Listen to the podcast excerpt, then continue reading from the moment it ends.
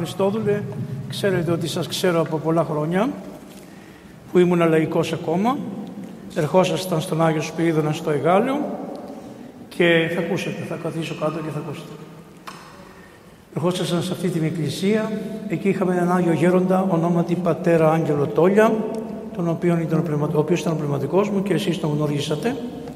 Αυτός ο παπάς, όταν ήμουν εγώ 14 χρονών, μου λέει, εσύ μου λέει, μέχρι να πας 60 χρονών δεν θα μιλήσεις. Καλά, δεν θα μιλήσω, λέω, θα πάω στις σχολές, θα πάω. Όχι, λέει, εννοώ αυτό. Δεν θα μιλήσεις για τίποτα το εκκλησιαστικό. Ο Θεός σου έχει δώσει ένα χάρισμα, το ξέρω, μου λέει. Θα διαβάζεις μόνο. Πόσα χρόνια είναι, 14 με 60, θα διαβάζεις μόνο. Διάβαζα. Βιβλία, τα πατερικά, όλα, θα διαβάζεις, μου λέει. Θα επισκέπτεσαι Αγίους για να σου βεβαιώνουν αυτά που διαβάζεις και θα κάνεις υπομονή. Και μια μέρα, λέει, θα σε βάλει ο Θεός πάνω σε ένα ψηλό βουνό και θα μιλάς όλο τον κόσμο. Τώρα ήταν αυτό το 1975-76. Καλά, ποιο βουνό να ανεβώ εγώ και να μιλάω σε όλο τον κόσμο? Υπήρχε τότε κανένα βουνό τόσο ψηλό και να φωνάζω εγώ και να ακούει όλος ο κόσμος? Όταν λοιπόν έγινε αυτός ο κορονοδιάβολος που μας ταλαιπώρησε και που απέδειξε ότι είμαστε ντουβάρια, έτσι, και τρέχουμε πίσω από το κράτος, πώς κανείς ζητιάνει ο Θεός να μας συγχωρέσει, λάτε, δώστε μας. Ναι. Απέδειξε αυτό το πράγμα και τα άλλα πολλά που έχουμε ζήσει. Οπότε λοιπόν αναγκάστηκα, εγώ θα πήγαινα στην Αφρική, αλλά τα αεροπλάνα δεν μας παίρνανε, οπότε έμεινα στην Ελλάδα για το Πάσχα. Και μου είπε ένας παπάς, μου είχε πει, να θες να μιλήσεις. Πώς πήγα να μιλήσω? Μετά μου λέει, ο κόσμος παίρνει τηλέφωνο, λέει, και είναι κλεισμένος μέσα στα σπίτια και ζητάει πάλι και πάλι και πάλι.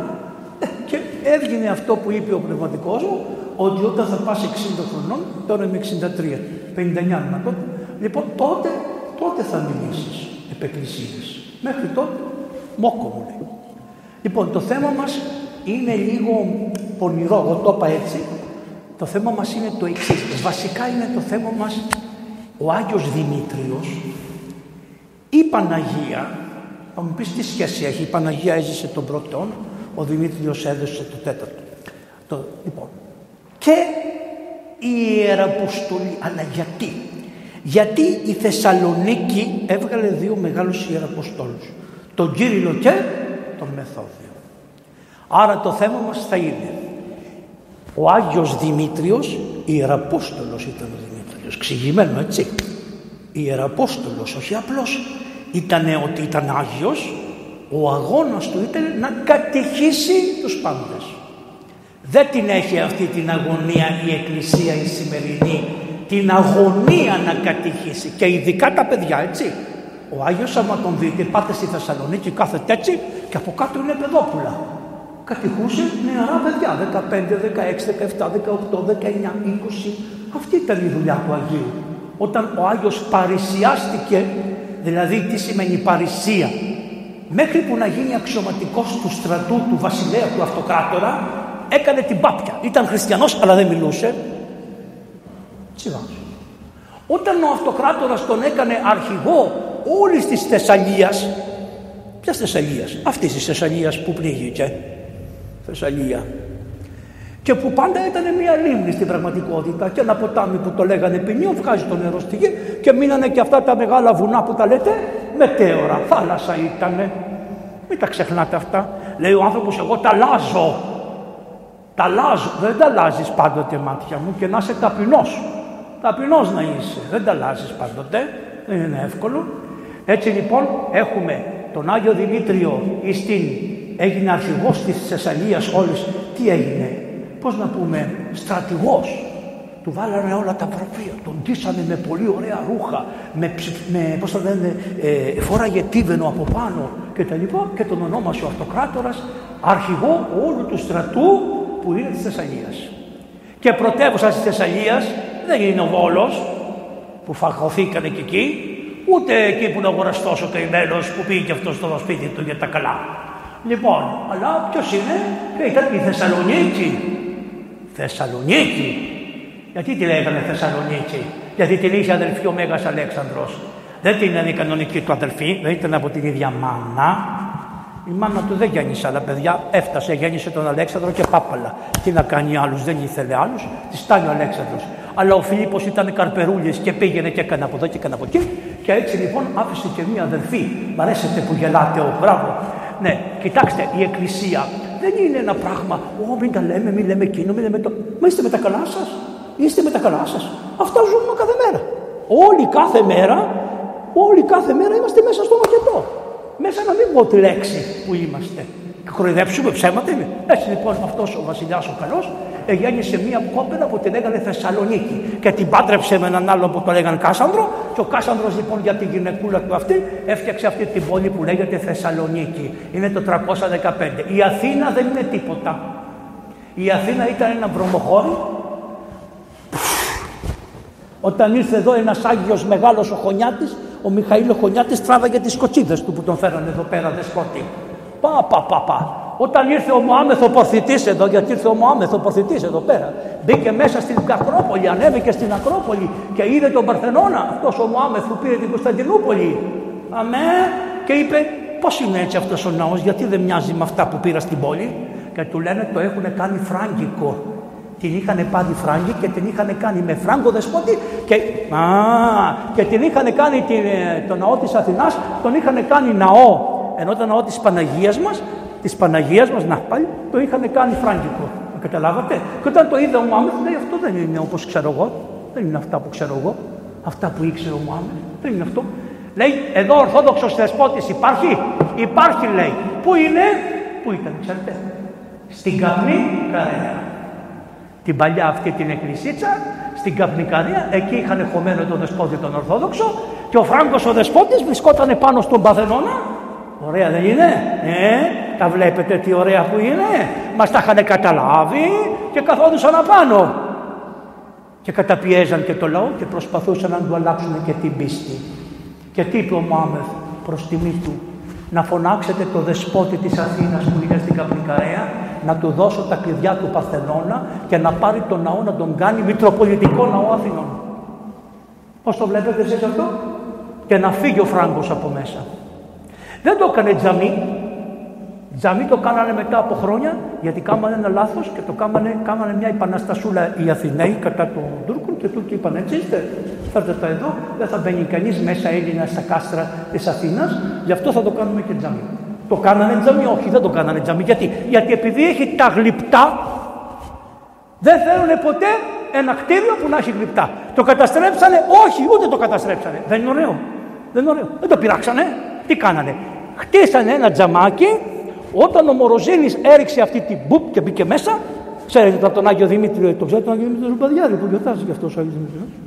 Λοιπόν, από εκείνα τα μέρη έριξαν από κάτω τον Άγιο Νικόλαο, πήγαν αυτοί και ρίξαν αυτό, μπαμ μέσα. Και όταν ελευθερώθηκε ο τόπος, θα σα λέω αυτά για να ξέρετε τι ωραία που είναι η ιστορία. Και χτίσανε ένα τζαμί εκεί πέρα και τέλος πάντων ο Μωάμεθ έφυγε. Και πάμε τώρα στο θέμα να προχωρήσουμε για τον Άγιο Δημήτριό μας. Ξέρετε, εγώ έχω μια παράδοση. Επειδή μου λένε μερικοί, με βλέπει πολύ σκορδό να ξέρετε. Και με βλέπουν και οι επίσκοποι και άλλοι με αγαπάνε και άλλοι. Δεν πειράζει. Ξύδι. Μα ξύδι. Πραγματικά. Με κυνηγάνε τώρα κάποιοι. Δεν πειράζει. Να είναι καλά. Συγχωρεμένοι να είναι. Ευτυχώς ο δεσπότης σας όμως είδες. Όσο καλός είναι. Πήρα την άδεια. Γιατί δεν πάω πουθενά. Έχω εκκλησιαστικό ήθος. Να το ξέρετε αυτό και το τονίζω ότι έχω εκκλησιαστικό ήθος. Ξέρετε από πού το πήρα. Το πατέρα Ευμένιο, το Σαριδάκι. Όταν ο πατέρα Ευμένιο περνάγαμε, ας πούμε. Και μπαίναμε από την Αθήνα, μπαίναμε στα σύνορα των Μεγάρων. Μας έλεγε, εδώ δεν είναι δεσπότης, είναι Ευαγγελή. Λέω, εδώ είναι ο Βαρθολομαίος των Μεγάρων. Βαρθολομαίο του Σεβασμίου. Μόλις καταλάβαινε ότι πηγαίναμε για την Κόρινθο, μου έλεγε, εδώ δεν είναι δεσπότης, είναι Ευαγγελή. Ο Παντελεήμων του λέω, Παντελεήμων, ρε τι κάναμε. Όταν περνάγαμε από μια επισκοπή να πάμε στην άλλη, στα όρια της, ο ίδιος ο πατήρ Ευμένιος μας έμαθε ότι πρέπει να μνημονεύουμε τον επίσκοπο της περιοχής στην οποία περνάμε και να του ψάχνουμε τη φήμη. Και τι λέγαμε, Ισπολάε. Άρα, εάν ο επίσκοπος δεν δώσει ευλογία για να γίνει κάτι, να μην γίνει ποτέ. Δεν θα αξίζει. Εάν το κάνεις κρυφά, δεν αξίζει. Γι' αυτό λοιπόν κι εγώ, οι περισσότεροι μου δίνουν ευλογία. Ο Παπακοσμάς ο Αριστολμάς ο Αιτωλός έλεγε ότι, κοιτάξτε λέει, 100 μ' αγαπούν, ένας με μισεί. Από αυτόν που με μισεί θα πάω. Έτσι είπε. Λοιπόν, και εμείς αυτά ακούσαμε, αυτά μάθαμε. Ευλογημένοι να είναι όσοι μας δέχονται και ευλογημένοι να είναι και όσοι, κυρίως να είναι ευλογημένοι όσοι δεν μας δέχονται. Γιατί μας ωφελούν περισσότερο αυτοί που μας μαλώνουν από αυτούς που μας αγαπάνε. Λοιπόν, πάμε να σας πω λίγο μερικά από το βίο του Αγίου Δημητρίου, είναι ωραία αυτά, και θα προχωρήσουμε παρακάτω. Ο Άγιος Δημήτρης. Να διαβάζετε τους συναξαριστές. Έχουν μερικές λεπτομέρειες που είναι πάρα πολύ ωραίες. Λοιπόν, ο Δημητράκης μας αυτός παρουσιάστηκε, λέει, ουχή κρυφίος. Εδίδασκε δε, στην αρχή το λέει κρυφίος εδίδασκε. Κρυφίος εδίδασκε. Αλλά ηγάπα την δικαιοσύνη και απεστρέφεται την αδικία. Άρα λοιπόν ο χριστιανός τι πρέπει να κάνει? Να αγαπάει τη δικαιοσύνη και να αποστρέφεσαι την αδικία. Όποιος αδικεί, παπάς, δεσπότης, σύνοδος, λαός, άνθρωπος, όποιος αδικεί εν γνώση του και κατατρέχει τον κακομοίρη, τον φτωχό, τον καλοσυνάτο άνθρωπο κτλ. Δεν μπορεί να μπει με τον Χριστό. Είναι βασικό πράγμα. Το πρώτο πράγμα που πρέπει να έχεις είναι να είσαι, τι λέει, δίκαιος. Και τι λέει, ο δίκαιος άνθρωπος ελεεί όλη την ημέρα. Γι' αυτό λέει, ήταν δίκαιος, απεστρέφεται την αδικία, ή το εγκρατής φρόνιμος και ελεήμος. Και τον όρισε, λέει, στρατηγό όλης της Θεσσαλίας, γιατί ήταν φρόνιμος και ανδρείος, και μόλις προτού, λέει, να αξιωθεί από το βασιλείο, τον βασιλιανό, προσεποιείτο ότι είτο ειδωλολάτρης. Μπα! Ο Άγιος προσεποιείτο ότι είτον ειδωλολάτρης. Τι σημαίνει αυτό? Μην κατακρίνετε κανέναν άνθρωπο ο οποίος για κάποιες συνθήκες δεν μπορεί να παρουσιαστεί και να πει ότι είμαι χριστιανός. Μήπως ο Νικόδημος και ο άλλος, ο Ιωσήπ που πήραν τον Χριστό, χρειάστηκε μια μέρα, μια μεγάλη Παρασκευή, το χρειάστηκε η Παναγία και τον επήρε. Τότε πήγανε. Ήταν ανάγκη να πάνε άλλη μέρα. Εκείνη τη μέρα όμως παρουσιαστήκανε και τραβήξανε τον παθό τους στον τάραχο επειδή πήρανε το σώμα του Χριστού. Έρχεται μια μέρα που λέει και ένα τραγούδι που λέει ο Καβάβης, το λέει, ότι έρχεται μια μέρα να αποφασίσει με ποιον θα πας και ποιον θα αφήσεις. Είναι η εξαιρετική σου μέρα στη ζωή σου αυτή. Αυτό είναι πολύ ωραίο πράγμα. Μια μέρα στη ζωή σου να πεις αφήνω τα πάντα και αποκαλύπτω με αυτός που είμαι. Και είμαι του Χριστού. Μόλις λοιπόν έγινε αξιωματικός, ενεφανίστη ότι ήταν χριστιανός μεγάλος και πραγματικά άρχισε λοιπόν να διδάσκει τη χριστιανική πίστη επιτιδίως των σπόρων της ευσεβίας εις τα ψυχάς εκείνων και ότι ο άνθρωπος επλάστηκε την ήθη από τον Θεό και τα λοιπά. Και τι έλεγε? Εγώ δεν ευλογώ το διαζύγιο, έλεγε. Εμείς τα ευλογούμε τώρα με τα 20 δάχτυλα τα διαζύγια. Έρχονται κάτι, αφού και εγώ τα ευλογώ σχεδόν. Έρχεται ένας και μου λέει: δεν μπορώ, λέει, έχουμε ασυμφωνία χαρακτήρων. Τι σου κάνει? Δεν μου κάνει κάτι, δεν τη θέλω. Αλλά δεν μπορώ να αντέξω να μην τη θέλω τόσα χρόνια. Και φτάνει σε ένα σημείο από τη βρωμιά του κόσμου και λες: αφού δεν μπορείς να αντέξεις, τι να σου κάνω? Καταλάβατε? Αυτό δεν υπήρχε ποτέ. Γι' αυτό έλεγε ο άλλος: ποιο είναι το πρώτο διαζύγιο που έγινε? Το πρώτο διαζύγιο, ξέρετε ποιο είναι? Το διαζύγιο του Θεού με τους ανθρώπους. Όταν ο Αδάμ και η Εύα απλώσανε το χέρι και πήραν τον καρπό, κάνανε διαζύγιο με τον Θεό. Και από την ημέρα που κάνανε διαζύγιο με τον Θεό, κάνανε και διαζύγιο μεταξύ τους και πρέπει να κάνουν πολύ κόπο για να ενωθούν. Είναι πολύ δύσκολη η ένωση. Ο Άγιος λοιπόν γνώριζε ότι όποιος φύγει από τον Θεό έχει διαζύγιο από τον Θεό, και άρα τι έκανε? Προσπαθούσε να τους ξαναφέρει τους ανθρώπους. Γι' αυτό λέγανε οι παλαιοί, δεν λέγανε ότι ο άνθρωπος θα τον κάνουμε χριστιανό. Προσέξτε τι λέει. Τι λέγανε? Θα επιστρέψει προς τον Θεό. Ο ειδωλολάτρης επιστρέφει προς τον Θεό. Είναι πολύ ωραίο αυτή η λέξη. Επιστρέφεις, ξαναγυρίζει, μα δεν ήταν ποτέ στο Θεό. Αφού ήταν πάντα ειδωλολάτρης. Δεν έχει σημασία, ως εκπρόσωπος του ανθρωπίνου είδους γυρίζει, επιστρέφει προς τον Θεό. Άρα όλοι οι άνθρωποι δια της μετανοίας επιστρέφομαι στο Θεό. Είτε είστε βαπτισμένοι, είτε δεν είστε βαπτισμένοι, αλλά μετανοείτε και ερχόσαστε στην Εκκλησία, επιστρέφετε εις τον Θεό, εις την αγκάλη του Θεού από την οποία εξήλθε πρώτος ο Αδάμ και η Εύα, και επανερχόμαστε. Και το πρώτο συμβόλαιο που κάνουμε αγάπης είναι, ποιο είναι αυτό το συμβόλαιο? Το βάπτισμά μας. Γι' αυτό καμιά φορά να ξέρετε ότι πολλοί, ξέρετε, όλα έχουν ξεπέσει, έτσι ξεπέσαμε οι παπάδες, ξεπέσανε τα μοναστήρια οι μοναχοί. Και ξεπέσαμε κι εμείς. Έτσι, όλοι μαζί είμαστε κάτω. Απόδειξη να σας πω κάτι. Δεν μου λέτε, βρε, όταν το παιδί βαπτίζεται, το παιδί ξέρει τι λέει? Δεν ξέρει τι λέει το παιδί. Τα λέει ο Ινός. Για φαντάσου ένα παιδί που το βαπτίσαμε να τιμήσει τα λόγια τα οποία δεν τα είπε ο ίδιος και να πεθάνει εν Χριστώ. Και ένας παπάς, ένας καλόγερος, ένας που τον ρωτάμε θέλεις και λέει ναι θέλω και αυτός ο ίδιος που ενώ ήταν μεγάλος, ήταν χέφρον, ήξερε τι έκανε και όταν έλεγε θέλω, ήξερε το θέλω του ποιο είναι, να μην τα τιμήσει τα λόγια. Και να μην είναι σύμφωνα με αυτά που του διαβάζουμε στις ευχές της Εκκλησίας, είτε στις χειροτονίες, είτε στα μοναχικά τους καθήκοντα. Πάμε παρακάτω. Λοιπόν, τέλος πάντων προχωράμε. Θέλω να σας πω ότι όταν ήρθε ο αυτοκράτορας από μια μάχη που είχε κάνει, του λένε, ξέρεις, λέει, αυτό το μοιράκιον 25-27 χρονών πόσο ήταν, λέει, διδάσκει για τον Χριστό. Τι κάνει, λέει? Διδάσκει τον βασιλέα τον Χριστό. Τι κάνει, λέει, φέρτε τον εδώ μπροστά. Αμέσως μπροστά θα μου τον φέρετε. Τον πήγαμε μπροστά τον Δημήτριο. Εγώ σας είπα μερικές λεπτομέρειες που δεν τις προσέχετε από τους βίους. Λοιπόν, τον πήγανε μπροστά τον Δημήτριο εκεί πέρα. Του λέει ο βασιλιάς, του λέει τι κάνεις και τα λοιπά. Λέει, εγώ έχω βασιλέα τον Χριστό. Τα ξέρετε συνοπτικά αυτά, θα σας τα πω. Λοιπόν, και να ξέρετε ποιο είναι το πιο φοβισμένο. Του λέει, θα σου κάνω, θα σου βάλω μαρτύρια, θα σε δέσω, θα σε ξεφτυλίσω, θα πάθεις τούτο, θα πάθεις εκείνο και τα λοιπά και τούτο και αυτό και τούτο θα έχετε, δεν θα έχετε, δεν θα σε αυτό. Και λέει, δεν πειράζει, λέει. Δεν φοβάμαι. Το πρόβλημα που έχουμε εμείς σήμερα στην εποχή μας είναι ότι είμαστε όλοι μέσα στον φόβο, ακοές, πολέμων, καταστροφής, δεν θα έχεις φαγητό, δεν θα έχεις νερό, δεν θα έχεις ποιοτό, θα γίνουν σεισμοί, θα γίνουν δειγμοί, θα γίνουν εκείνοι. Ποιος τα μαθαίνει, ξέρεις? Ποιο είναι το πιο φοβισμένο στον κόσμο? Ποιο είναι, ξέρετε? Ο διάβολος. Ο διάβολος είναι ο πιο φοβισμένος στον κόσμο. Αυτός φοβάται πολύ. Φοβάται, τι φοβάται? Το Χριστό. Και γι' αυτό όταν τον βλέπεις είναι φοβερός.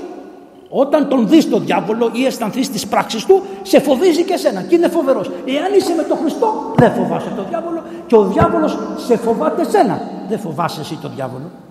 Είναι λυμμένα αυτά από χρόνια. Εμάς μας έφτασαν αυτά λοιπόν, ό,τι φοβόσαστε είναι προϊόντο της διαβολικής σκέψης αυτών οι οποίοι είναι αγκαλιά με τον διάβολο. Και επειδή εμείς πολλές φορές ξαπλώνουμε με τον διάβολο μαζί, μεταξύ μας, έτσι. Λοιπόν, και πάμε και εξομολογιόμαστε και δεν λέμε. Λέμε την κορυφή του παγωβούνου, δεν λέμε την αιτία. Λέμε μπορούμε κάναμε αυτό, μπορούμε κάναμε εκείνο, μπορούμε κάναμε εκείνο. Ευλογήσουν πάντα, συγχωρεί και ο παπάς. Ζαλιζόμαστε κι εμείς, μιλάμε να λένε τα ίδια. Αντιφύγει στο καλό και φύγει. Και έτσι πάμε όλοι ωραία, κοροϊδευόμαστε ένας με τον άλλον, μια χαρά. Ενώ η μετάνοια ίσως είναι ένα πράγμα που σου γίνεται μια φορά στη ζωή σου. Η μετάνοια, η πραγματική, μπορεί να γίνει μια φορά στη ζωή σου. Μια φορά στη ζωή σου. Τα άλλα είναι μια προσπάθεια, ναι, ευλογημένα. Αλλά είναι η μετάνοια, ίσως η αληθινή, γίνεται μια φορά στη ζωή σου. Που λες, αναστάς, σηκώνομαι. Λοιπόν, τι είχα να σας πω, ότι ο Λιέος, όπως ξέρετε, παρουσιάστηκε εκεί πέρα και τα λοιπά. Ήτανε, από πού ήταν ο Λιέος, ξέρετε από πού ήτανε ο Λιέος? Από εκείνη την Ουκρανία, από εκεί ήταν ο Λιέος. Γι' αυτό ήταν και τέσσερις πιθαμές άνθρωποι, τέσσερις πύχες άνθρωποι. Ο Λιέος. Και φώναζε και έλεγε: εγώ είμαι εδώ και τα λοιπά. Και δεν μπορούσε, που είναι ο Θεός των χριστιανών και όλα αυτά, όπως δεν είναι τώρα. Μερικοί ξέρετε πως κάνουν στα κανάλια, λυσάνε εναντίον των χριστιανών. Μόλις βρούνε κάτι για τους χριστιανούς, λύσα. Τώρα ασχολούνται με τον Παουλάκη, αλλά αύριο θα ξεχάσουν πάλι τον Παουλάκη και θα αρχίσουν πάλι με τους χριστιανούς. Οι χριστιανοί μας φταίει το ένα, μας φταίει το άλλο, μας φταίνε αυτοί, μας κάνανε εκείνο και τα λοιπά και εκείνο και τα άλλο. Άσε μας ρε ησύχους, εμείς θέλουμε να πιστεύουμε στον Χριστό. Αφήστε μας ησύχους. Όχι, εδώ ό,τι σας πούμε εμείς, ό,τι σας μέρα νύχτα. Καλός είναι ο Χριστός όσος μας βοηθάει να έχουμε συσίτια, να έχουμε... Τι να έχουμε, μόνο συσίτια, τίποτα άλλο δεν σε θέλει, για συσίτια σε θέλει.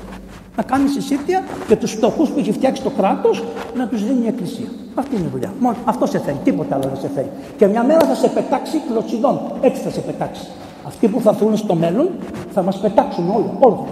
Ποιοι θα μας σώσουν, ξέρεις? Αυτοί εκεί, η Παναγία, η Παρηγορήτρια, ο Άγιος Δημητριός μας κτλ. Αυτοί θα κάνουν μια τούμπα, είδες τι νομίζανε, κρακ, γίνεται μια τούμπα και αλλάζουν τα πράγματα στο πιτσφυτί. Λοιπόν, πάει λοιπόν ο καημένος ο Νέστορας. Και ο Λιέος έκανε ένα άθλημα που λέγεται, οι αρχαίοι Έλληνες το λέγανε πένταθλο. Δρόμος, πάλι, λίθος, άλμα και δόρατα. Αυτό λέγονταν πένταθλο. Ο Λέος λοιπόν τα έκανε και 15 αυτά. Αλλά το πιο πολύ που είχε ήταν οι πάλι. Αυτή ήταν η δουλειά του. Λοιπόν, και έβριζε τους χριστιανούς. Και τότε πάει ο Νέστορας, έχει σημασία αυτό που θα σας πω. Πάει ο Νέστορας λοιπόν και του λέει του Αγίου Δημητρίου, δάσκαλε, του λέει δάσκαλε. Μεγαλύτερη ευλογία στην Εκκλησία. Γι' αυτό τους παπάδες στα χωριά παλιά δεν τους λέγανε παπάδες, τους λέγανε δάσκαλε. Δεν το λέγανε παπά, το λέγανε δάσκαλε. Γιατί διδάσκησαν του Χριστού. Ραβουνί, δάσκαλε. Δεν ήταν δάσκαλος στο σχολείο, αλλά το λέγανε δάσκαλε. Έτσι. Λοιπόν, πάει λοιπόν και του λέει, δάσκαλε μου, δώσ' μου την ευλογία σου να πάω να παλέψω με αυτό το πράγμα, με αυτό το τέρας. Δεν είπε ο Δημήτριος, που πας βρε καημένε, βρε που είσαι μικρός, βρε που είσαι νιάνιαρο, δεν έχεις βγει ακόμα, βρε θα χάσεις, βρε να φοβηθεί τις συνθήκες, βρε όλα αυτά. Όχι, τι είπε. Τι ήταν. Μερικοί λένε ότι ήταν και ιερές, ότι είχε γίνει και ιερές της Εκκλησίας.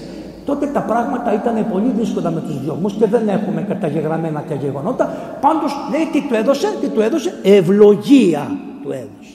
Πώς την έδωσε την ευλογία, το λέει το κείμενο του αρχαίο. Τι κάνει, τους σταύρωσε εδώ του σταύρωσε. Άρα λοιπόν να ξέρετε ότι οι παλιοί χριστιανοί δεν κάνανε αυτό. Οι παλιοί χριστιανοί κάνανε αυτό. Και ο Γρηγόρης ο Θεολόγος αυτό είναι, εδώ σταύρωσε. Γιατί θεωρούν ότι εδώ πέρα αυτό λέγεται φρένο, το φρενάκι. Λέει τι τους πάσανε, λέει τα φρένα. Είδες πως τους πάσανε τα φρένα όλων. Είδες εχθές τις αλλαγές πως γίνανε και είχαν τρελαθεί από τα φρένα. Αυτά πως λέγονται, μετάφρενα. Άμα χτυπήσει, ξανά τις πάλι πίσω. Αυτό είναι το φρένο, φρενάρι. Σε κρατάει να μην σου βγει βλακή απ' έξω από το κεφάλι. Και πίσω είναι το μετάφρονο. Τον σταύρωσε λοιπόν στο φρένο, να έχεις ο αστάς φρένα σου. Το κόκαλό σου αυτό, να έχεις σώα στα σφαίρα σου. Λοιπόν, το σταύρωσε στο φρένο, και του λέει πήγαινε, λέει, στην ευχή του Θεού και της Παναγίας, να πας, του λέει. Και την ίδια ώρα λοιπόν, ναι, λοιπόν, και τον έστειλε να πάει. Και πάει ο καημένος εκεί με το Λιαίο και παλεύει με το Λιαίο και τον... Γιατί τον είχε πιάσει, όταν ο βασιλιάς τον έπιασε το Δημήτριο, τον έβαλε σε ένα μέρος που τι ήταν, ξέρετε, βοθρατζίδικο ήταν. Μας κατάπεταγανε. Το ξέρετε, μην το πάτε τώρα και το βλέπετε περιποιημένο. Όλα τα νερά, τα απόνερα και τα σκατόνερα τα ρίχνανε εκεί. Δεν τον έβαλες στη φυλακή την κανονική. Τον έβαλες σε αυτά τα υπόγεια που πάτε εκεί πέρα. Ήταν ο βόθρος τους. Εκεί τον έβαλε. Παθαίνει τίποτα ο σταυρός στο βόθρο. Το σταυρό που τον έριξαν οι Εβραίοι για να μην τον ευρούν οι χριστιανοί μέσα στο βόθρο. Άμα πάτε στα Ιεροσόλυμα, που ο Θεός να προφυλάξει τον Πανάγιο Ναό των Ιεροσολύμων και όλα τα προσκυνήματά μας, εδώ κάθονται καλά οι Ελληνές και λένε Παναγία μου, μην έρθει ο πόλεμος εκεί. Λοιπόν, εγώ να σας πω την αλήθεια, έλεγα και αυτοί στα Ιεροσόλυμα, βάζουνε κουτάκια, μαζεύουνε λεφτάκια. Τα έχω πει το στόμα μου, το βρωμόστομα πολλές φορές. Τώρα αποδείξανε αυτοί με το ότι μένουν στα Ιεροσόλυμα και φυλάνε τους Πανάγια προσκυνήματα και τους Παναγίου, τον τάφο της Παναγίας, την Ανάσταση του Χριστού, την Αγία Βιθλεέμ και όλα τα προσκυνήματα και δεν κουνιούνται από εκεί και περνάνε οι οβίδες πάνω τους από τα κεφάλια τους και αυτοί μένουν και φυλάνε αυτά, αποδεικνύουν ότι κοιτάξτε να δείτε, έρχεται μια στιγμή που πας με ποιον θα πας και ποιον θα αφήσεις. Και πήγανε με τον Χριστό με σφραγίδα αυτή. Αυτή είναι σφάγια έτοιμα να σφαχτούν. Μπορούσαν να γυρίζουν. Δεν μπορούσαν να γυρίζουν. Φύγανε, δεν φύγανε. Εδώ θα πεθάνουν, ας πούμε. Και μόνον αυτοί. Και αυτοί που κλειστήκανε στον ναό του Αγίου Πορφυρίου Γάζης, δεν είναι για τον Άγιο Πορφύριο το ναός αυτός, είναι για τον Άγιο Πορφύριο Γάζης, στη Γάζα. Εκεί ήταν ένας καλός δεσπότης, ήταν λιγάκι. Άγιος είναι αυτός. Όταν κάνανε τον Άγιο Πορφύριο και του είπανε θα σου δώσουμε το όνομα του Πορφυρίου, αυτού του Γάζης λέει δεν μ' αρέσει αυτός ο Άγιος, γιατί ήταν λίγο με τους ειδωλολάτρες, ήταν μανιακός όνει και καλά να τους κάνει χριστιανούς. Και ο Άγιος Πορφύριος ήταν καλός Άγιος, ήπιος, γαλήνιος, δεν ήθελε να μπλέξει σε τέτοιες ταραχές και λέει δεν θέλω εγώ να γιορτάζω αυτού του Αγίου την ημέρα. Λέει πότε θέλεις, ξέρω εγώ, λέει κανένας άλλος Άγιος Πορφύριος δεν υπάρχει. και του είπαν ότι υπάρχει ο Άγιος Πορφύριος ο Μίμος, αυτός εκείνος ένας θεατρίνος που παρίστανε το βάπτισμα και έμπαινε μέσα στην κολυμπήθρα 1, 2, 3 και την τρίτη φορά βγήκε και λέει είμαι χριστιανός. Να, ο χάρις του Θεού όπου θέλει πνί. Σε πιάνει από τα μαλλιά και δεν πάει να κοροϊδεύεις και στα θέατρα και δεν πάει να παίζεις και να κάνεις ό,τι θέλεις. Δεν πάει να σε παίζουν όλη μέρα στα κανάλια ως υβριστή του Θεού. Άμα σε πιάσει ο Θεός από τα μαλλιά, σε τραβάει και σε κάνει δικό του και εσείς οι άλλοι που είστε του Θεού καθόσαστε και βλέπετε ένα μάρτυρα που δεν το περιμένατε και χαλάτε και λέτε εμείς γιατί δεν μπορούμε να γίνουμε, γιατί δεν είχατε καλή προαίρεση. Σου λέει δεν θέλω εσάς να σας κάνω μάρτυρες, εγώ θέλω αυτόν. Και τον πήρε αυτόν. Προχωρούμε λοιπόν. Πάει ο Νέστορας και τα λοιπά, μαζεύει με τον Ηλιαίο, τα ξέρετε εκεί πέρα, του λέει ο Αυτοκράτορας: «Βρε κακόμοιρο μοιράκιο, τόσο όμορφο παιδάκι που είσαι της μανούλας σου, τι θα σε κάνουμε, βρε παιδάκι μου, είσαι με τα καλά σου», του λέει, «θα πας να παλέψεις αυτό το θεριό, να σε σκοτώσεις, σε λυπάμαι». Του λέει: «Μήπως είσαι φτωχός», του λέει, «και θες να σου δώσω λεφτά για να μην μαλώσεις με αυτόν?» «Όχι», λέει, «εγώ είμαι πολύ πλούσιος, είμαι πρίγκιπας», του λέει. Γιατί ήταν πρίγκιπας του Χριστού, γι' αυτό. Και όχι μόνο πρίγκιπας του Χριστού, αλλά είχε και έναν αδελφό στρατιωτικό μεγάλο, το Δημήτριο. Κατάλαβες, του λέει του βασιλιά: «Εγώ είμαι πρίγκιπας», του λέει, «δεν έχω ανάγκη από περιουσία. Θέλω να μαλώσω με τον Ηλιαίο για τη δόξα του βασιλιά μου. Για τη δόξα του βασιλιά μου». Και του λέει πήγαινε. Και πήγε αυτός και τον σκότωσε τον Ηλιαίο. Και όταν σκότωσε τον Ηλιαίο είπε: «Ο Θεός του Δημητρίου βοήθησε». Δηλαδή, εγώ δεν ξέρω καλά ποιος είναι ο Χριστός. Ο Δημήτριος ξέρει ποιος είναι ο Χριστός. Ο Θεός του Δημητρίου λοιπόν, ο Θεός του πατρός μου, γι' αυτό τι λέμε, εμείς δεν έχουμε ένα Θεό οποιοδήποτε. Τι λέμε, ο Θεός των πατέρων ημών, ο μπαμπάς του μπαμπά μου, ο μπαμπά μου, πίσω. Γι' αυτό όσοι αφήνουν την Ορθοδοξία χάνουν και τη συνέχεια του γένους. Όσοι αφήσουν την Ορθοδοξία χάνουν την αίσθηση της πατρότητας, γιατί εμένα μου τα ανέγγειλε ο πατέρας μου, ο πατέρας του πατέρα μου, ο πατέρας του πατέρα μου. Και όπως έχετε την αποστολική διαδοχή και είναι οι επίσκοποι η συνέχεια των αποστόλων, έτσι έχουμε και το κήρυγμα από τους διδασκάλους που μάθανε από τους αποστόλους και μας τα είπαν οι γονείς μας. Και είμαστε μια Ορθοδοξία η οποία παραδίδει και ο πατέρας στο παιδί, και ο προπάπος στο παιδί, και ο προπροπάπος στο παιδί. Και άμα χαθεί κανένας στον δρόμο και δεν τα πει και καλά, έρχεται ένας άλλος και τα συμπληρώνει και τα διορθώνει μια χαρά. Καταλάβατε, έχουμε μεγάλη δυνατότητα. Είναι φοβερό το γένος. Και γι' αυτό δεν θέλουν, μην τα πείτε, μην πείτε τίποτα. Γεννιέσαι, να μην πω από αυτό, και πεθαίνεις. Αυτά τα τρία πράγματα είναι. Δεν θέλουν τίποτα άλλο. Και όχι μόνο πεθαίνεις, αλλά πας και καίγεσαι κιόλας, να σε κάψουμε κιόλας, για να σου πετάξουμε και τη σκόνη, να μην υπάρχει. Νομίζεις και από τη σκόνη, δηλαδή ο Θεός, από το ένα DNA της σκόνης, το τόσο. Δεν θα βρει ο Θεός να σε αναστήσει. Μα είσαι με τα καλά σας. Μα τι λέτε τώρα. Και τόσοι καήκανε και τόσοι αυτά. Παντού θα βρει ο Θεός. Αλλά εσύ υπερήφανα λες: «Εγώ θέλω έτσι». Όχι, να μην λες: «Εγώ θέλω έτσι», να λες: «Πώς μου παρέδωσε ο πατέρας μου και η μάνα μου κατά το Χριστό, αυτό θα κάνω κι εγώ. Γι' αυτό δεν καίγομαι. Γιατί μου το παρέδωσε ο πατέρας μου να μην καώ». Καταλαβατε. Μπορεί με το μυαλό να έχεις και δίκιο, δεν με νοιάζει. Δεν με νοιάζει με τα μυαλά σας. Εγώ θέλω να πάω με τη χάρη που μου έδωσαν οι γονείς και οι πατέρες και η Εκκλησία μου. Αυτό θέλω εγώ. Και δεν θα σηκώσω κεφάλι ποτέ εναντίον αυτών που μου παρέδωσε η Αγία μου πίστη. Δεν το θέλω. Εγώ δεν έχω πολλά πράγματα, ούτε είμαι τίμιος, ούτε είμαι καλός, ούτε τίποτα, αλλά τουλάχιστον να στοιχούμε. Έτσι, πολλές. Στοιχηθείτε, θυμάστε. Στοιχηθείτε. Ο ένας πίσω από τον άλλον. Τι λέει. Όπως θα γίνει η Ανάσταση, η Ανάσταση στο λέει σε ένα σημείο της Αναστάσεως ότι εξέρχεται σειρές. Σειρές θα βγαίνουν οι πεθαμένοι. Σειρές. Σειρά θα είναι το βράδυ της Αναστάσεως, το λέει. Σειρές θα βγαίνουν οι λυτρωμένοι άνθρωποι. Σειρές. Θέλω να είμαι στη σειρά αυτή. Γιατί να μην είμαι. Προχωράμε παρακάτω. Ο Θεός του Δημητρίου βοήθημη. Λοιπόν, όποιος δεν έχει πνευματικό να πάει να βρει. Γιατί χωρίς το πνευματικό σου δεν μπορείς να πας στη βασιλεία των ουρανών. Είναι μερικοί προτεσταντίδες που λένε: «Δεν χρειαζόμαστε τους παπάδες. Μα ο παπάς δεν σου κάνει τίποτα». Δεν σου κάνει τίποτα. Τι του είπε ο Χριστός? «Αν την αναφείτε, τα αμαρτίες αφήνονται, και αν την κρατείτε και κράτετε». Ωραία. Δωρεάν ελάβετε, δωρεάν δώτε, δώστε του συγχώρεση δωρεάν. Και δεν έχει τίποτα άλλο. Ο παπάς σε συγχωρεί. Όπως και ο Θεός όταν ήρθε ο άσωτος Υιός, δεν γύρισε. Δεν γύρισε. Πού ήταν ο παπάς, ας πούμε? Πού ήταν? Στο σπίτι μέσα καθόταν ο πατέρας. Πού καθόταν? Στην πόρτα απ' έξω, εκεί στον δρόμο πήγαινε. Η Εκκλησία τώρα τι είπε? Εγώ θα κάθομαι μέσα στο σπίτι και σας περιμένω. Ελάτε. Όσο η Εκκλησία πάει μέσα στα τείχη, δεν πρόκειται να προκόψουμε ποτέ.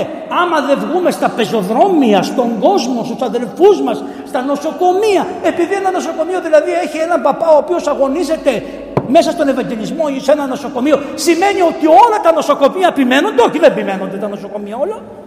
Καταλάβατε, δεν επιμένονται, δεν μας ενδιαφέρει. Ένας παπάς του στρίψε και είναι πολύ καλός εκεί που τον έβαλες. Εντάξει, και τι έγινε. Δεν έχει συνολικό ενδιαφέρον για όλα αυτά τα βαθιά που πρέπει να διακονήσουμε τον άνθρωπο. Και εμείς δεν το έχουμε. Και καθόμαστε στις πόρτες και είμαστε ληξίαρχοι. Έχουμε ένα μεγάλο βιβλίο που γράφει στη βάφτιση, που γράφει στο αυτό. Αν δεν μπορώ σήμερα, γιατί έχω κι άλλη μια βάφτιση εδώ πέρα και κάνουμε τις βαφτίσεις ξεχωριστά τη μία από την άλλη. Άλλη παράδοση που δεν την είχε ο Άγιος εδώ, εδώ του βαφτίζαν όλους μαζί την ίδια μέρα. Μπαπ, μπέστε μέσα. Όπως κάνουμε και στην Ιεραποστολή. Έτσι λοιπόν ο Θεός του Δημητρίου βοήθησε, το στηρίξανε στον Βασιλιά. Πάντα υπάρχουν ρουφιάνοι, το είπανε στον Βασιλιά, λέει ποιος σε βοήθησε, ο Δημήτριος. Είχαν κόψει το κεφάλι, τον σκοτώσανε. Γιατί ο Δημήτριος το έκανε, πηγαίνετε και λογχίστε τον Δημήτριο.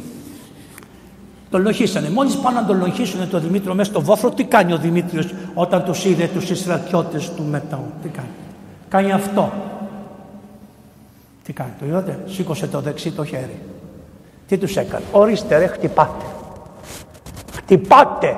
Πού τον εχτύπησαν. Εδώ πρώτα. Με ποιον μοιάζει. Το Χριστό. Εξού και η Παναγία. Με ποιον μοιάζει. Με τον Χριστό. Ελονχίστη. Πόσο ήταν νέο παλικάρι ήταν. Ελονχίστη. Και μετά μπήξαν όλες τις λόγχες και τον σκοτώσανε και έπεσε το πτώμα. Πτώμα από τι βγαίνει, από τη λέξη πέφτω. Πτώμα. Έπεσε κάτω. Το πτώμα. Και τον αφήσαμε εκεί πέρα. Και μετά πήγαν οι χριστιανοί και το πήρανε το σώμα και τσούκου το φέρανε και το θάψανε στο ίδιο μέρος, εκεί που ήταν τα σκοτά. Και το θάψανε. Να μην σας πω ότι τον πήρε και τον έριξε σε ένα πηγάδι και μετά από το πηγάδι τον επήρανε και μετά τον... για να μην το βρουν ούτε εκεί. Το πηγάδι όμως πάλι ήταν ακαθαρσιών και το έπεσε κάτω, αλλά συναδέλφοι το πήρανε και το θάψανε λοιπόν. Και μετά ο Άγιος αρχίζει και κάνει ένα περίεργο φαινόμενο όπως κάνει εδώ η Παναγία σας. Ξέρω ότι υπάρχουν πάρα πολλοί από πολλοί κόσμος που λένε «Μωρέ, αυτή η Παναγία όντως δακρυρωεί. Η Παναγία αυτή όντως μυρωβλίζει». Ναι ρε, και δακρυρωεί και μυρωβλίζει. Ναι. Γιατί αν πιστέψεις ότι ο Δημήτριος μυρώβλησε, γιατί να μυρωβλίζει η Παναγία. Εάν πιστεύεις ότι ήταν ένας καλόγερος, καλλιόρας, όπως είναι αυτοί που λένε δεν πιστεύουν και τους ποτόδες τα λένε αυτά, μην νομίζετε. Λοιπόν, και δεν πιστεύουν. Πόσοι έχουν έρθει εδώ και έχουν πέσει κάτω μπρούμητα να κλαίνε για αυτή την εικόνα. Για πέμασε, πόσους. Παπάς ξέρει. Λοιπόν, παπά φέρε και λίγο νερό τώρα, ήρθε η ώρα του νερού. Μου λέει να σου φέρω νερό, λέω μην μου φέρεις γιατί κάνω τα χέρια μου έτσι και θα φύγουν τα μπουκάλια και θα γίνει τις κακομοίρες. Ωραία δεν είναι. Είναι ωραία. Τι σας έλεγα λοιπόν. Λέγαμε για έναν παπά ο οποίος όταν είδε εμάθαινε ότι ο Άγιος μυρωβλίζει. Να μου φέρεις και ποτήρι. Τώρα θα γίνεις τις κακομοίρες. Πάει το κρυστάλλι. Έλα πάρ' το ποτήρι. Δεν έκανα σταυρό, θα μου λένε κάτι θεούσες, έκανες, ήπιες νερό χωρίς σταυρό.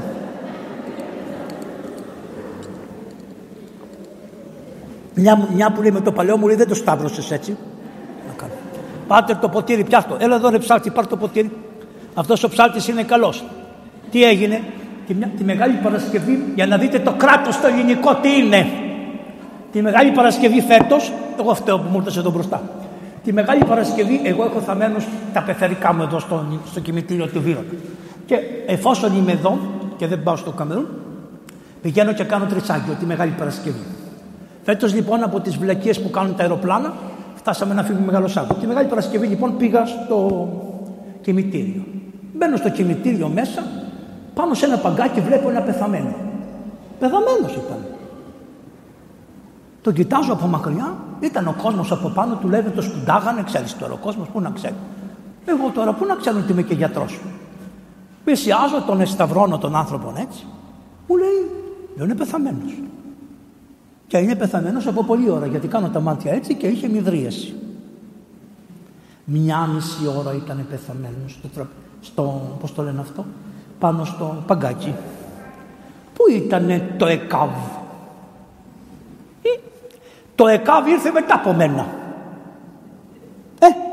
Και μου λες εσύ ότι ενδιαφερόσουνα για μένα, για την υγεία μου, να περάσω εγώ να κάνω όλα αυτά. Εγώ δεν λέω ενδιαφερόσουνα. Για τον άνθρωπο που πέθανε στο κημητήριο 1,5 ώρα πεθαμένος, βρε. Πότε θα ερχόσασταν. Ακούστε και ο άνθρωπος αυτός γιατί πέθανε. Ο άνθρωπος αυτός είχε ένα παιδί. Του είχε πεθάνει. Και πήγαινε κάθε μέρα στο κημητήριο και σεριανούσε στο κημητήριο. Το ξέρανε αυτοί εδώ.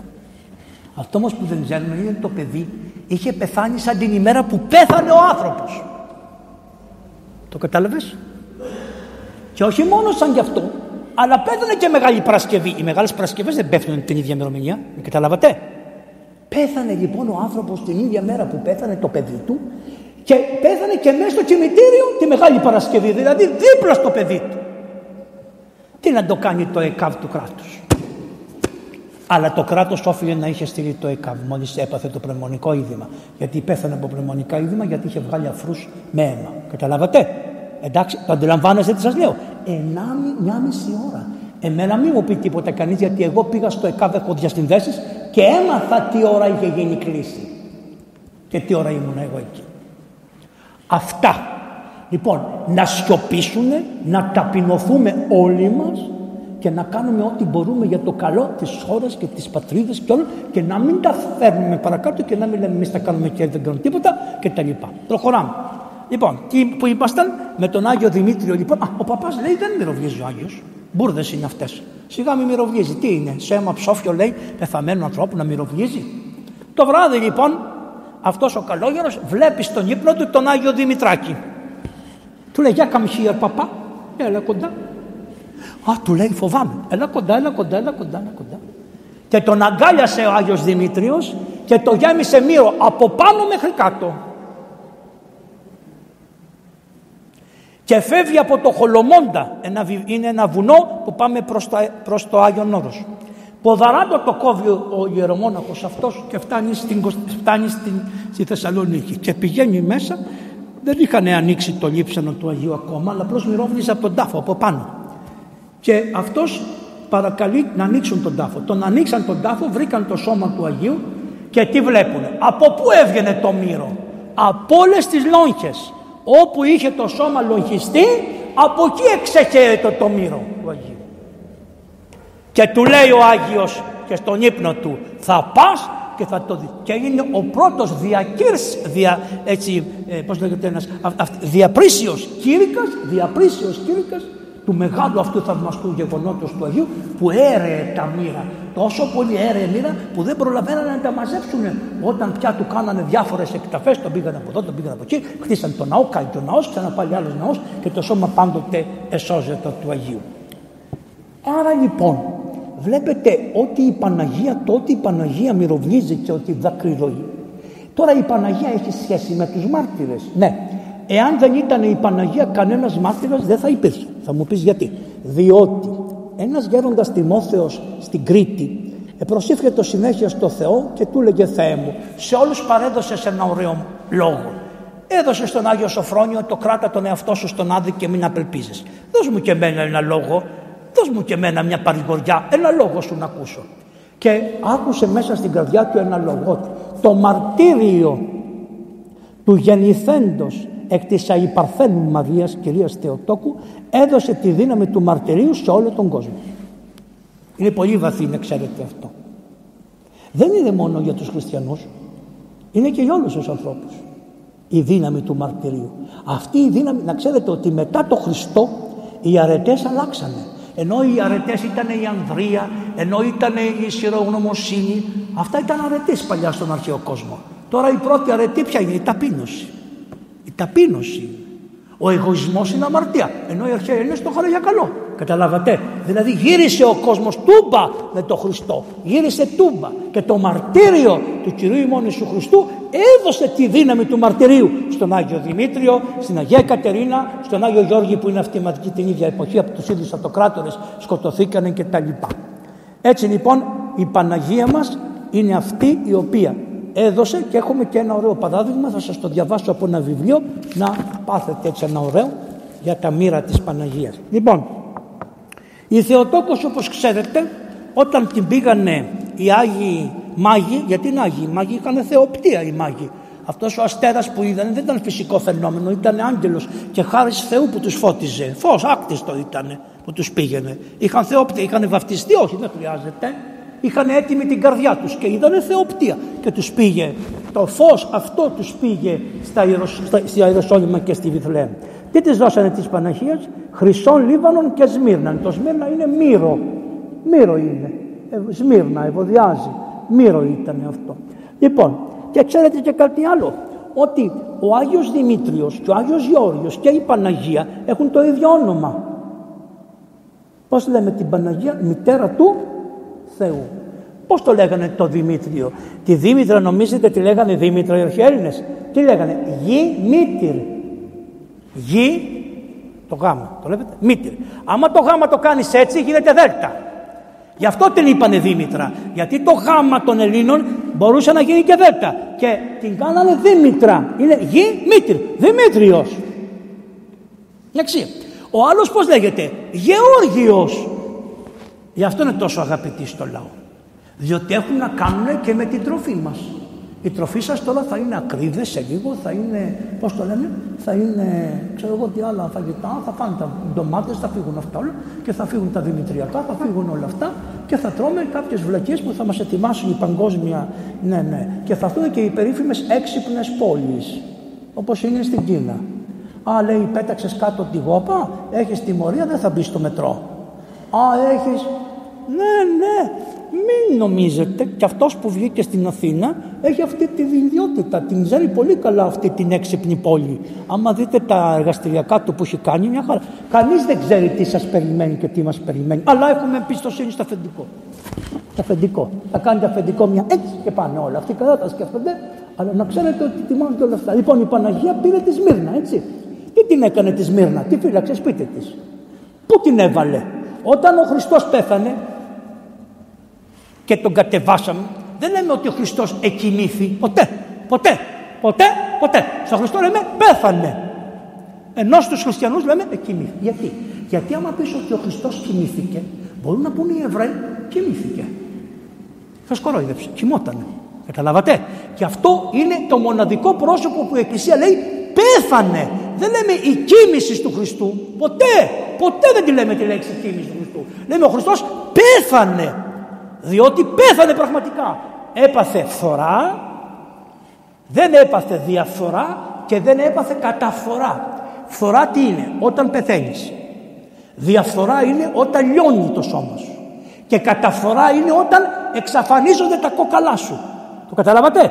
Γιατί μετά από χρόνια πολλά τα κακόκαλα. Γι' αυτό είναι μεγάλο θαύμα ότι σώζονται τα οστά των Αγίων και 2, και 2,5 και 3.000 χρόνια, ας πούμε, σώζονται το πόδι της Αγίας Άννας, καταλάβατε, και άλλων Αγίων και του Μωυσέου, του Ισαΐου και τα λοιπά, που υπάρχουν αυτά κομμάτια στους Εβραίους. Λοιπόν, αυτά είναι θαυμαστά, και του Δαβίδ. Σώζονται τα οστά, δεν παθαίναν τίποτα. Γιατί τα οστά σύμφωνα τρίβονται, εξαφανίζονται. Και όμως τα οστά, αυτό τι είναι λοιπόν? Φθορά. Να τα ξέρετε, φθορά, διαφθορά, λιώσιμο, και καταφθορά είναι όταν εξαφανιστούν και τα κοκαλά σας. Λοιπόν, προχωράμε. Η Παναγία παίρνει το μύρο λοιπόν αυτό και πηγαίνει λοιπόν στον Ιωσήφ και τον Νικόδημο και τους λέει: ρε, πάρτε και αυτό το μύρο και αυτό τα Σμύρνα, και πάρτε και εσείς Σμύρνα και Αλόη και ελάτε να φτιάξουμε το παιδί μου. Άρα λοιπόν η Παναγία αμέσως έχει μια χάρη, έχει μια σχέση με το μύρο. Εντάξει, να το αμέσως. Το μύρισε το παιδί της, το μύρισε με τα μύρα. Πήγανε μυροφόρες γυναίκες, αλλά η Παναγία έδωσε το δικό της, αυτό που της είχαν δώσει οι μάγοι. Λοιπόν, επίσης ότι η Παναγία μας, επειδή ήταν ο Υιός της Παρθένου, η Παναγία είδε τη λόγχευση του Υιού της. Εντάξει, έχουμε σχέση με τον Άγιο Δημήτριο, γιατί και ο Άγιος Δημήτριος λόγχευθηκε. Και επίσης και η Παναγία τι της είπε? Εκεί έχετε μια ωραία εικόνα. Όχι, δεν ξέρω πού είναι. Εκεί ο Σιμεών τι της είπε? Ρομφέα θα σου περάσει, την καρδιά θα σου περάσει. Άρα η Παναγία με τον Άγιο Δημήτριο και με το γιο της έχει τη σχέση ότι και αυτή λογχεύτηκε. Λογχεύτηκε η Θεοτόκος. Εξού και έχει και το δικαίωμα να μυροβλίζει και αυτή, αφού λογχεύτηκε η Θεοτόκος. Πάμε παρακάτω. Σας είπα λοιπόν ότι την έπλυνε με Σμύρνα, με αλόη, και ξαναπήγε πάλι την Κυριακή το πρωί και αυτά όλα. Άρα λοιπόν, γιατί τόση δόξα έχει ο Δημήτριος? Λοιπόν, λέει, γιατί τόσο μύρο να έχει ο Δημήτριος? Γιατί τόσο μύρο? Γιατί ακριβώς είναι το συμπλήρωμα του μύρου που είχε από τη Θεοτόκο. Πήρε το μύρο, τη χάρη της Θεοτόκου. Γιατί εδώ έχω ένα βιβλίο, θα σας διαβάσω. Η Θεοτόκος στον Άγιο Στέφανο, όταν πέθανε ο Άγιος Στέφανος, ακούστε ένα ωραίο. Όταν λοιπόν ο πρωτομάρτυρας Στέφανος πήγε στο μέρος που θα τον σκοτώνανε, η μητέρα του Θεού ακολούθησε από μακριά. Και όταν έφτασε, λέει, στην κοιλάδα του Ιωσαφάτ, Εκεί που θα γίνει Ανάσταση των νεκρών είναι η κοιλάδα του Ιωσαφάτ. Εκεί, στα Ιεροσόλυμα. Εκεί θα βγούμε όλοι. Πώς θα γίνει δεν ξέρω, αλλά εκεί θα γίνει η Ανάσταση, όπως λέγανε οι Εβραίοι. Λοιπόν, και εκεί λέει λοιπόν, που είναι κοντά λέει στο λόφο των κέντρων, εκεί η Παναγία κάθεσε από άσταση και έβλεπε το θάνατο του Στεφάνου μαζί με τον γιο της, τον νέο, τον Άγιο Ιωάννη τον Θεολόγο. Και μετά λέει, όταν λοιπόν τελείωσε ο μάρτυρας, η Θεοτόκος σήκωσε τα χέρια της στο Θεό και παρακάλεσε τον Χριστό και του είπε: πάρε το μάρτυρά σου και σώστονε και βά' τον στα δεξιά των δεξιών σου. Ενώ είναι της Θεαναγίας ο θρόνος.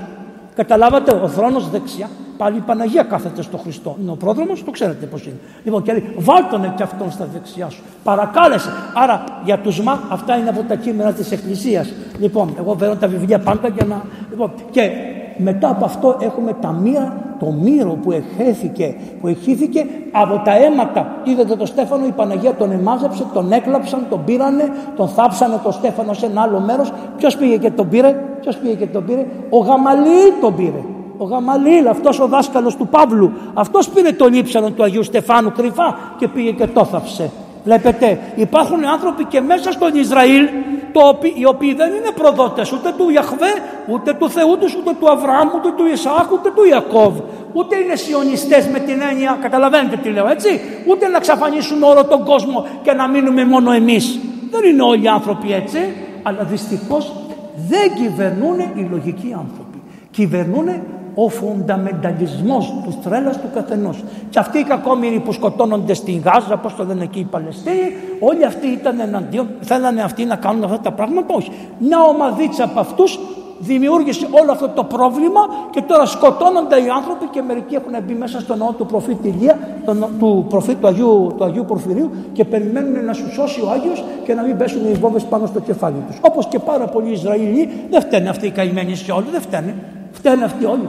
Πώς έγιναν τα πράγματα έτσι, το διάβολος χορεύει και πάμε και γι' αυτό δεν θα παίρνετε το μέρος κανενός, θα είσαστε σκεπτόμενοι άνθρωποι, θα λέτε να σκεφτούμε, θα βοηθήσουμε όλους και αυτόν που δολοφονεί. Γι' αυτό η Εκκλησία έχει ένα μεγάλο πρόβλημα. Στον εμφύλιο πόλεμο η Εκκλησία έχει μεγάλο πρόβλημα, αγαπάει και αυτούς και αυτούς. Αγαπάει και αυτόν και αυτόν. Και αυτόν που έκανε το κακό θα τον εσώσει, και αυτόν που έπαιρνε το κακό θα τον βοηθήσει, και αυτόν που σηκώνεται να αντιμετωπίσει. Όλους τους αγαπάει. Δεν μπορεί να κάνει αλλιώς. Αυτό είναι το κήρυγμα του Ευαγγελίου. Λοιπόν, τώρα, τι ώρα πήγε, έχει περάσει μία ώρα, σίγουρα. Μία ώρα, εντάξει. Πάμε τώρα λοιπόν σε κάτι άλλο.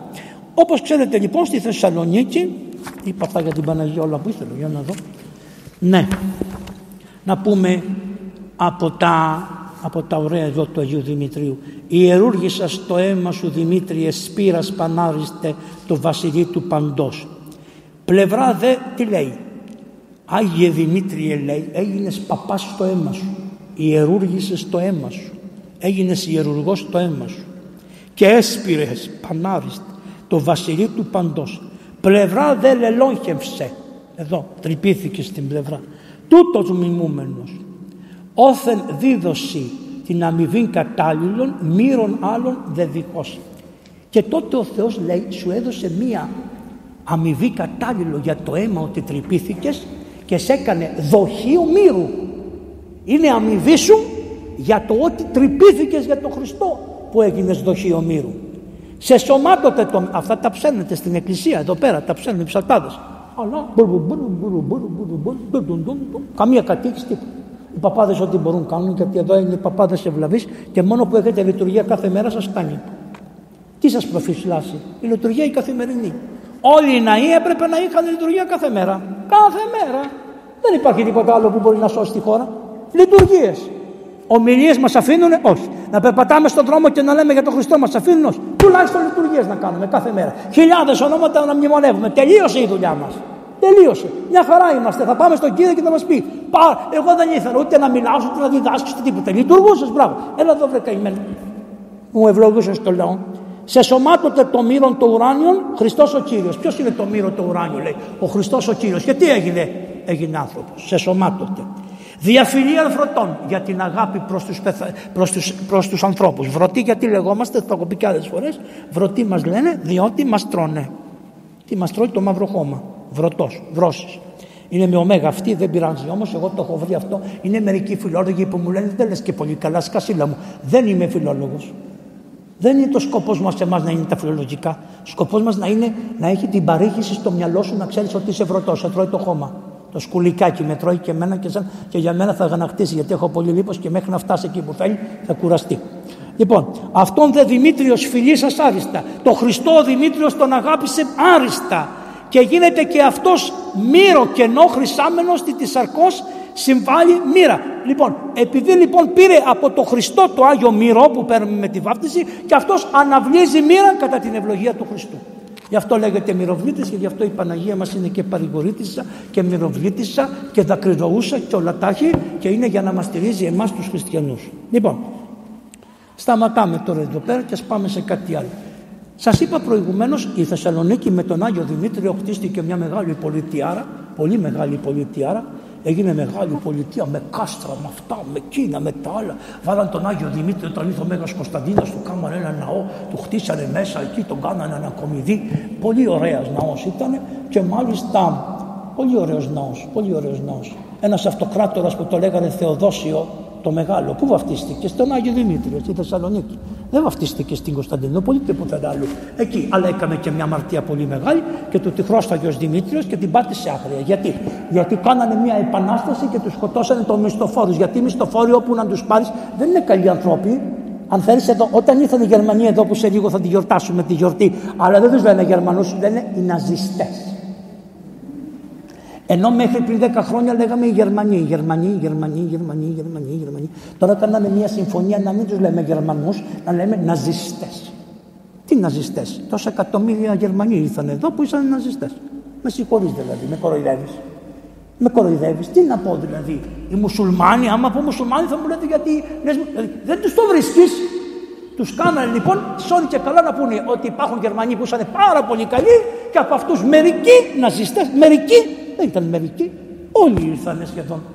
Αυτοί ήταν όλοι. Πώς κάνανε, όταν παίρναγε αυτός ο διαβολοφύρεν, πώς κάνανε, σαν λυσασμένοι κάνανε. Εγώ τα έκανα, αυτοί τα κάνανε. Και τώρα μου λένε, μην την πεις τη λέξη. Όχι, Γερμανοί ήσανε. Και έχει σημασία που σας το λέω, γιατί θα το δείτε τι μας κάνανε με τον Κύριλο και το Μεθόδιο. Και τελειώνουμε. Λοιπόν, πού ήμασταν τώρα. Να φτάνουμε. Βλέπεις, μου πάει από εδώ και από εκεί για να πω για τους Γερμανούς και.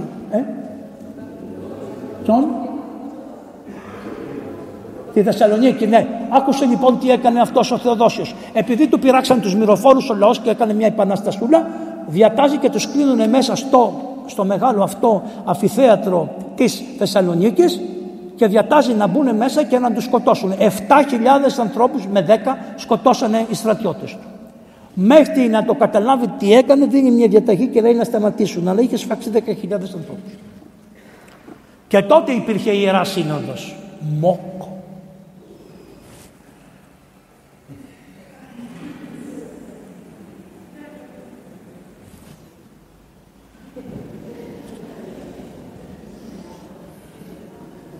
Μόκο, 7.000 αδίκως φαγιασθέντες για το καπρίτσιο ενός αυτοκράτορα. Μόκο δεν κάνει και τώρα. Μόκο κάνουμε σε όλα. Μόκο.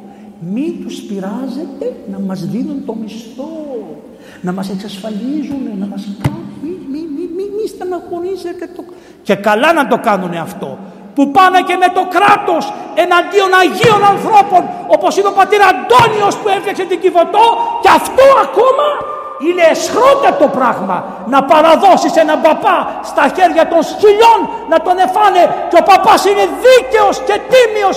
Εγώ το ξέρω και γι' αυτό θα το καταθέτω παντού και θα το φωνάζω και έχω όλες τις απαντήσεις σε όποιον θέλει, αλλά δεν με καλούνε γιατί φοβούνται. Δεν με καλούνε, με πάω μόνο στα δικαστήρια. Μια χαρά εκεί. Να είναι καλά, υπάρχουν και δικαστές πολύ καλοί της Αθήνας. Το καταλάβατε, ναι. Αλλά αυτοί συνεργήσανε όλοι μαζί. Προσέξτε το. Αυτοί που κάνουν τη σιωπή στο άλλο, κάνανε στο άλλο ομιλία. Α, ωραία, Λοιπόν, εγώ ευχαριστώ τον Δεσπότη που με κάλεσε εδώ. Ευχαριστώ. Και έχω την άδεια από τον Δεσπότη με σεμνότητα να πω αυτά που θέλω. Και τα λέω. Άμα μου πει άλλη φορά μην έρθεις, ευλογημένο. Την έχω κάνει τη δουλειά, θα πάω σε άλλο κλαδάκι. Άμα σου δείξει ένα πουλί και πάει σε άλλο κλαδάκι. Εντάξει, καταλάβατε. Λοιπόν. Τι κάνανε λοιπόν. Μόκο. Ποιος μίλησε. Ένας επίσκοπος που το λέγανε Αμβρόσιος Μεδιολάνου. Αυτός λοιπόν πήγε μια φορά στα Μεδιόλανο ο αυτοκράτορας και τολμήσε να πάει την Κυριακή να κοινωνήσει. Και μπήκε μέσα από την πόρτα της εκκλησίας. Μόλις τον εβλέπει ο δεσπότης που καθόταν στο σύθρονο, βγαίνει έξω. Πού πας ρε, του λέει. Λέει, πάω στο θρόνο μου. Ποιο θρόνο σου ρε. Βγες έξω, τώρα θα βγεις έξω. Τον παίρνει από εδώ τον αυτοκράτορα. Και δεν ήταν ο αυτοκράτορας ο Κωνσταντίνος ο Παλαιολόγος που είχε μόνο την πόλη. Ήτανε οικουμενικός αυτοκράτορας. Είχε όλη την τότε οικουμένη. Και τον παίρνει και τον βγάζει στην πόρτα. Του λέει, όξω ρε, δεν θα μεταλάβεις και δεν θα μπεις στην εκκλησία. Θα καθίσεις στη θέση των προσκλεόντων και όταν θα αποφασίσω και πάρεις τη συγχώρεση, αυτή είναι εκκλησία. Αυτή είναι εκκλησία. Πώς να σκοτώσεις εσύ 7 και 10.000 ανθρώπους χωρίς τη θέληση και να πηγαίνει να ανοίξει και το στόμα να κοινωνάς. Πού είσαι εδώ ρε, βγες έξω. Και τον έβγαλε έξω. Και τι του έκανε, τον έβαλε να γονατίσει και να προσκλέει. Ξέρετε τι κάνανε αυτοί, γονατίζανε και λέγανε. Όταν έμπαινε ο κόσμος έλεγαν, συγχωρήσατε μια αδελφή. Ο αυτοκράτορας. Και αφού τον άφησε σε αυτή την κατάσταση 7 ημέρες, δια το αξίωμα, επειδή είχε αξίωμα, του λέει, θα έρθεις μέσα, αλλά ο Αμβρόσιος ήταν δικηγόρος, ήταν νομικός. Και τι του λέει, φτιάξε ένα νόμο τώρα που θα λέει ότι όταν έρχεται μια εντολή να σκοτωθεί ένας άνθρωπος από τον βασιλιά, δεν θα εφαρμόζεται η εντολή αν δεν ξαναέρθει δεύτερη και αν δεν ξαναέρθει τρίτη. Διότι μπορεί να το μετανιώσω. Και αν το μετανιώσω, αν δεν έρθει δεύτερη, καταλάβατε, θα δώσεις χρόνο στο μυαλό σου, πας και το μετανιώσει. Θα φτιάξεις λοιπόν μία απόφαση που θα λες πόσο είναι η αυτοκρατορία για να πας από τη μια μεριά στην άλλη. Και υπολογίσαν τα χιλιόμετρα και πόσο θα ήταν μετάλογα και υπολογίσανε πόσες μέρες θα πρέπει να περιμένει όταν θα έρθει η πρώτη εντολή, να έρθει η Δευτέρα και να έρθει η Τρίτη. Είναι φιλάνθρωπη η Εκκλησία, μαθαίνει. Μπορεί να γυρίσει τα πράγματα τούμπα ό,τι ώρα θέλει, ναι ή όχι. Όπως τα γύρισε ο Αμβρόσιος ο Μεδιολάνων. Ο Άγιος Αμβρόσιος των Μεδιολάνων. Λοιπόν, η Θεσσαλονίκη λοιπόν προχώρησε και έφτασε μια μέρα στο 800 περίπου, να μην σας λέω παρακάτω, και γεννηθήκανε σε ένα σπίτι πλουσίου ανθρώπου και άρχοντα κτλ. Αυτός είχε 7 παιδιά, είχε το πρώτο το μεγάλο του, εγώ θα σας το λέω, ο πρώτος λεγόταν Μεθόδιος, ας πούμε Μεθόδιος. Δηλαδή θα σας τα λέω με τα καλογερικά ονόματα. Το μικρό που γεννήθηκε που το λέγανε Κωνσταντίνο, μετά το βγάλανε Κύριλο. Άρα ο πρώτος της οικογένειας είναι ο Μεθόδιος και το μικρό είναι το Κυριλάκι. Ο Μεθόδιος λοιπόν τι έγινε στρατηγός. Τον πήρε ο αυτοκράτορας που ήταν στην Κωνσταντινούπολη. Ποιος ήτανε, ο Θεόφιλος. Ο αυτοκράτορας που ήταν κατά των εικόνων. Σήμερα το έψαλε ο ψάρτης εδώ πέρα. Δεν έψαλες ότι ο Κοπρόνημος την είπε τη λέξη μέσα στην εκκλησία. Γιατί το λέγανε Κοπρόνημο, γιατί μόλις τον εβαφτίσανε στην Κολυμπίδα έκαισε μέσα στο νερό. Και είπε ο λαός, τι διάολος θα γίνει αυτός που έκανε τα κακά του μέσα στην Κολυμπήθρα. Και γι' αυτό τον είπανε Κοπρόνημο. Γι' αυτό έχει το παρατσούκλι Κοπρόνημος. Αλλά λέει μην τα λέτε όπως και το βουγαλοχτώμας. Μην το λέτε. Παπα δεν είναι καλό, δεν ακούγεται καλά. Μα δεν μας έκανε. Αυτοί μας σκοτώσανε χιλιάδες και εμείς σκοτάσαμε εκατοντάδες. Τι να κάνουμε. Έτσι ήταν αυτό το πράγμα. Πόλεμος ήταν. Δεν είναι σωστό βέβαια να λέμε έναν άνθρωπο βουγαλοχτών, αλλά έτσι τον έλεγαν ο λαός για να καταλάβει ποιος είναι ο βασιλείος ο Α και ποιος είναι ο βασιλείος ο Β. Λοιπόν, πάμε παρακάτω. Και γεννήθηκαν τα παιδιά αυτά, προχωράμε τώρα. Και ο Κύριλος και ο Μεθόδιος, το Μεθοδιάκι μας λοιπόν έγινε στρατηγός 20 χρονών και τον επήγανε και πήρε το Στριμώνα, το ποτάμι. Αυτόν τον Άνω Στριμώνα και ήταν πολύ καλός και τα λοιπά. Έχτιζε σπίτια στους φτωχούς, έκανε πάρα πολλές δουλειές γιατί ο στρατός έκλεβε που είχαν βάλει εκεί πέρα. Καταλαβαίνετε έτσι. Άμα βρεθεί ένας καλός άρχοντας, τα βάζει σε μια τάξη. Ένας καλός δήμαρχος, τα βάζει σε μια τάξη. Όταν 100 δήμαρχοι είναι διαβολικά, τι να σου κάνει. Λοιπόν, βάλανε αυτόν τον καλό τον αυτό. Και μια μέρα τον καλεί ο αυτοκράτορας στην Κωνσταντινούπολη και του λέει: Έλα, του λέει να υπογράψεις και εσύ ένα χαρτί ότι δεν προσκυνάμε τις εικόνες. Και λέει: Τι είπες? Όχι, λέει, θα φύγω. Και πήγε και έγινε καλόγερος. Έφυγε από την πόλη. Και έφυγε σκαστός γιατί θα τον πιάνανε. Και του λέει ο βασιλέας: Καλά, παρετιέσαι από τα βασιλικά αξιώματα, παρετιέσαι από τα λεφτά. Ναι, του λέει: Παρετιέμαι, γιατί εμείς μεγαλώσαμε σε μία πόλη που προσκυνάμε κάθε μέρα τον Δημήτριο τον Μυροβλήτη, τον Δημήτριος ο Μυροβλήτης. έδωσε όλα του τα αξιώματα για την ορθή πίστη και για τον Χριστό. Και εμείς μάθαμε από τον Δημήτριο. Βλέπετε τι σχέση έχει ένας Άγιος να τον έχεις δίπλα. Λοιπόν, και εμείς μάθαμε από τον Άγιο Δημήτρη τον Μυροβλήτη να τηρούμε και εμείς την παράδοση και την πίστη. Και εμείς τις εικόνες δεν τις λατρεύουμε, δεν είμαστε εικονολάτρες. Μας κοροϊδεύουν αυτοί οι θεούσοι, αυτοί πώς λένε, στις εφημερίδες και στα κοινωνικά κτλ. Δεν είμαστε εικονολάτρες ούτε εικονόδουλοι. Είμαστε εικονόφιλοι. Μα. Δεν σημαίνει τίποτα. Τις προσκυνώ εγώ, τα γράμματα. Το νόημα των γραμμάτων προσκυνώ. Εγώ προσκυνώ εδώ τις εικόνες αυτές, τις λατρεύω. Δεν λατρεύω την εικόνα. Λατρεύω το πρόσωπο που είναι στην εικόνα. Απλά πράγματα τα είπε αυτός. Σηκώθηκε και έφυγε και πήγε και έγινε μοναχός. Μετά από 20 χρόνια έρχεται και το άλλο το μικρό, το οποίο το λέγανε Κωνσταντίνο. Αυτό αγαπούσε πάρα πολύ τα γράμματα και έγινε πάνσοφος. Έμαθε όλες τις σχολές. Τον κάνανε στο Πανεπιστήμιο της Μαγνάβρας καθηγητή. Στο Πανεπιστήμιο της Μαγνάβρας καθηγητή, δίδασκε μαθήματα κτλ. Και μια μέρα κάνανε μια δολοφονία και πάει στην εκκλησία στην Αγία Σοφιά και τι βλέπει. Βλέπει τον δολοφονημένο. Βλέπει την αυτοκράτηρα που λένε ότι είχε συμμετάσχει στη δολοφονία.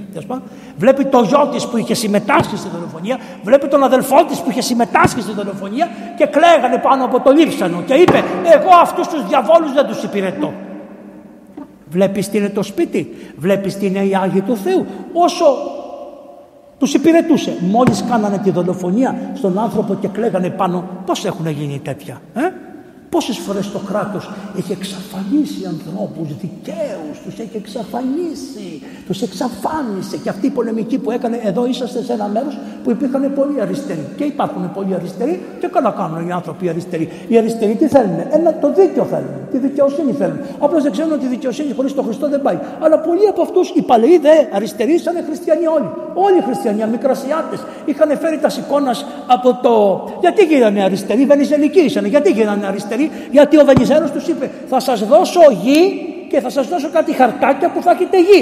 Και όταν τους έδωσε τα χαρτάκια, ενώ είχαν συμφωνήσει να τους αποζημιώσουν με τα χρήματα που θα έστελνε ο Κεμάλ Ατατούρκ για τα χωράφια που θα χρησιμοποιούσε ο Κεμάλ Ατατούρκ, συμφωνεί ο Βενιζέλος το 30 με τον Κεμάλ Ατατούρκ και λέει: δεν τα θέλουμε, δεν τα παίρνουμε. Και έρχονται εδώ στους Μικρασιάτες και τους λέει: δεν σας τα δίνουμε, δεν έχουμε να σας τα δώσουμε. Και τότε φύγανε οι προοδευτικοί αυτοί οι άνθρωποι και προχωρήσανε. Τους χάρισε. Τους χάρισε τους ανθρώπους γιατί σου είπανε πού θα πάω. Θα πάω κάπου να με βοηθήσουν να πάρω τα χρήματά μου. Τα βλέπετε πως είναι. Θέλει πολλή ιστορία να ξέρετε. Και γι' αυτό είναι το πρόβλημά τους. Κλείσανε την ιστορία και λένε βλακίες και σου λέει δεν θα ξέρει κανείς τίποτα. Έτσι λες και όλα έχουν γίνει από παρθενογέννηση. Τίποτα. Εδώ βρεθήκατε χωρίς να ξέρει ποιος έπιαξε τις κολόνες κτλ. Το ξέρετε ότι εκεί στις στήλες του Ολυμπίου Διός απάνω σε μια στήλη. Υπήρχε στυλίτης μοναχός μέχρι το 1860 και ζούσε πάνω στις στήλες αυτές του Ολυμπίου Διός που βλέπετε εκεί. Απάνω ζούσε μοναχός, απάνω και έπαιρνε και τον έχουν βγάλει φωτογραφία. Υπάρχει φωτογραφία του στυλίτη αυτού. Μπέστε μέσα στο ίντερνετ να πείτε φωτογραφία του στυλίτη μοναχού. Θα το δείτε, υπάρχουν οι φωτογραφίες. Άρα λοιπόν βλέπετε ότι υπήρχε και μια άλλη ζωή στη χώρα. Δεν ήταν μόνο τα αρχαία και τα κοινά, ήταν και η ορθόδοξη παράδοση, την οποία αυτοί τη θέλουν να την κρεμίσουν και τι να μην. Μόνο τα είχαμε ότι γεννηθήκαμε τους αρχαίους Έλληνες και καθόλου δεν περάσαν τίποτα. Λοιπόν, ο Κύριλλος και ο Μεθόδιος, φεύγει και ο Κύριλλος και πάει και βρίσκει, να μην σας πω πολλά λόγια, πάει και βρίσκει τον αδερφό του, τον Μεθόδιο, και γίνονται και οι δυο μοναχοί. Ο Κύριλλος βέβαια πρέπει να ξέρετε, όταν στο πανεπιστήμιο τον κάνανε και γραμματέα της συνόδου. Και για να τον κάνω γραμματέα της συνόδου, του είπε: θα σε κάνουμε διάκο. Λέει, αλλά εγώ δεν έχω αποφασίσει να γίνω καλόγερος. Δηλαδή δεν πειράζει, χωρίς να είσαι καλόγερος, θα σε κάνουμε διάκο. Άρα πολλές φορές λένε μερικοί: μα γιατί μερικοί ιερομόναχοι είναι στον κόσμο και δεν πάνε στα μοναστήρια, κακώς να τα λέτε αυτά. Μπορεί να υπάρχει κάποιος που να μην είναι παντρεμένος και να είναι στον κόσμο άγαμος παπάς. Όπως ήταν ο Κύριλλος. Δεν έπαθε τίποτα ο Κύριλλος που ήταν άγαμος παπάς στον κόσμο. Αγίασε κιόλας. Άρα να μην είσαστε απόλυτοι και να μην ακούτε πολλά πράγματα και να λέτε διάφορα, αρκεί να αγιάζεται ο άνθρωπος. Έτσι, με τους όλους τους τρόπους, να αγιάζεται. Πάμε παρακάτω λοιπόν και ο Κύριλλος και ο Μεθόδιος ξαναβρεθήκανε πάλι γιατί πήγε στον αδερφό του, είχε να το δει 20 χρόνια τον αδερφό. Ήτανε μωρό όταν έφυγε ο Μεθόδιος ο Κύριλλος. Καταλά, τον φίλησε στο μέτωπο και έφυγε και τα ξαναβρεθήκανε λοιπόν. Και μετά πηγαίνουν και πάνε εκεί κτλ. Αλλά οι βασιλιάδες όμως βρεθήκανε σε μια δυσκολία. Γιατί? Υπάρχει ένα κράτος το οποίο λέγεται Μοραβία. Ποια ήτανε, τι είχε, την Τσεχοσλοβακία, είχε την Ουγγαρία, την Πολωνία και είχε και το δυτικό τμήμα, αυτό που λέγεται σήμερα Ουκρανία. Τα καταλαβαίνετε, όλα αυτά ήταν ένα κράτος. Μοραβία το λέγανε. Ποιοι το θέλανε να το πάρουν, ξέρετε? ο Λουδοβίκος της Γερμανίας. Πώς σας φαίνεται? Α, το χέρι το μεγάλο, η Γερμανία. Η Γερμανία, να το πάρει αυτή, Γερμανία. Τότε ο βασιλιάς της ο καημένος φοβήθηκε και τι λέει? Να πάω να στείλω ένα γράμμα στον Κωνσταντινούπολεος να μου στείλει εδώ πέρα. Γιατί εδώ πέρα έχουν έρθει και μας κάνουν χριστιανούς δύο τμήματα. Οι καθολικοί μεν, παπικοί δηλαδή, αλλά το ένα είναι κάτω από το βασιλιά τον Γερμανό και άρα θέλει να μας κάνει Γερμανούς, να μας φουλουφίξει η αυτοκρατορία του, και το άλλο είναι από Ιταλούς που είναι υπό τον Πάπα, και αλλά και οι δύο θέλουν να μας κάνουν τη θρησκεία, τα λόγια, τη λειτουργία στα λατινικά. Εμείς δεν θέλουμε, δεν καταλαβαίνουμε τι λένε τα λατινικά. Εμείς θέλουμε να κάνουμε τη γλώσσα τη δικιά μας. Θέλουμε λοιπόν τη γλώσσα τη δικιά μας και γράφουν ένα γράμμα. Ο Ρατιοσλάβος, ένας Άγιος που είναι τώρα εκεί πέρα, ο Ρατιοσλάβος γράφει ένα γράμμα στον αυτοκράτορά μας και του λέει: σε παρακαλώ, δεν έχεις κανέναν άνθρωπο φωτισμένο να στείλεις, να μας κατηχήσει και να μας μάθει και τη γλώσσα και τα λοιπά, να μας μάθει τη γλώσσα μας, να μας μάθει να έχουμε γραφή και τα λοιπά. Θεσσαλονικής Άγιοι, έτσι. Θεσσαλονίκης. Και γράφει το πρακτικό του στο ίδιο το αρχαίο, γιατί μας βγαίνουν τώρα και οι Βούλγαροι και λένε ότι ήταν Βούλγαροι Άγιοι. Λοιπόν, οι Άγιοι ήταν Θεσσαλονικής, ήταν Έλληνες και λέει: ήρθανε οι Έλληνες, από τα χρονικά τους, ήρθανε οι Έλληνες, ο Κύριος και ο Μεθόδιος. Το έχουμε βρει το χρονικό που το γράφει αυτό. Είναι μια ευκαιρία και για αυτά τα πράγματα να τα οκτοποιηθούν, να πάνε στη θέση τους. Μην μας λένε, δεν είχαν οι άνθρωποι πολιτισμό. Και πάνε λοιπόν αυτά τα δώρα της Ελλάδος το 863, αυτοί οι δύο αδελφοί, ο Κύριος και ο Μεθόδιος, με συνεργάτους, και πάνε. Περπατάνε, φεύγουν από την Κωνσταντινούπολη, περνάνε από την Τραϊνούπολη, περνάνε από τους Φιλίππους, περνάνε από τα Σκόπια, Ναϊσό, Βελιγράδι, Σύρμιο και φτάσανε στη Μοραβία. Ποδαρά τώρα για τον Χριστό. Ιεραπόστολοι για τον Χριστό πήγανε. Είχανε παρακαλέσει τις προηγούμενες νύχτες και παρακαλέσαν το Θεό να βρούνε τη γραφή και βρήκανε τα γράμματα. Ήτανε μικρά γράμματα, τα μικρά ελληνικά πήρανε και βρήκανε τα γράμματα, και επειδή ξέρανε και κάποιες σλαβικές γλώσσες, επειδή είχαν έρθει σε επικοινωνία με τους Σλάβους τους όλους, ό,τι μιλάγανε στο νότιο, ας πούμε, βαλκανική, τα σλαβικά είναι παντού τα ίδια. Εντάξει, γι' αυτό ξέρανε λίγα λόγια και καθίσανε, φωτιστήκανε, προσευχηθήκανε στο Θεό και μέσα σε μία νύχτα φτιάξαν το αλφάβητο. Και μετά μεταφράσανε το τετραβάγγελο, το Ευαγγέλιο, το μεταφράσανε την Παλαιά Διαθήκη, μεταφράσανε την Καινή Διαθήκη μέσα σε 6 μήνες. Ανέκετε στο Θεό σας. Τι αγώνα κάνανε αυτοί οι άνθρωποι, και με αυτά όλα τα βιβλία που εμείς τα ελληνικά τα έχουμε και δεν τα διαβάζουμε ποτέ, με τα βιβλία και με τα χρήματα των αυτοκρατόρων, οι Θεσσαλονικείς αυτοί με τον Άγιο Δημήτριο σηκωθήκανε και πήγανε στις χώρες αυτές των Σλάβων και αρχίσανε να τους κάνουν χριστιανούς. Λοιπόν, και τι κάνανε? Μόλις πήγανε εκεί, του λένε του βασιλιά, λέει: βασιλιά, να σου διαβάσουμε το πιστεύω στη γλώσσα σου. Και του διαβάσανε του βασιλιά του Ρατισλάβου το πιστεύω στη γλώσσα του, και πέθανε ο βασιλιάς από τη χαρά του και λέει: έχουμε και τώρα εμείς αλφάβητο και έχουμε λέξεις που μπορούμε, θα φτιάξουμε σχολεία.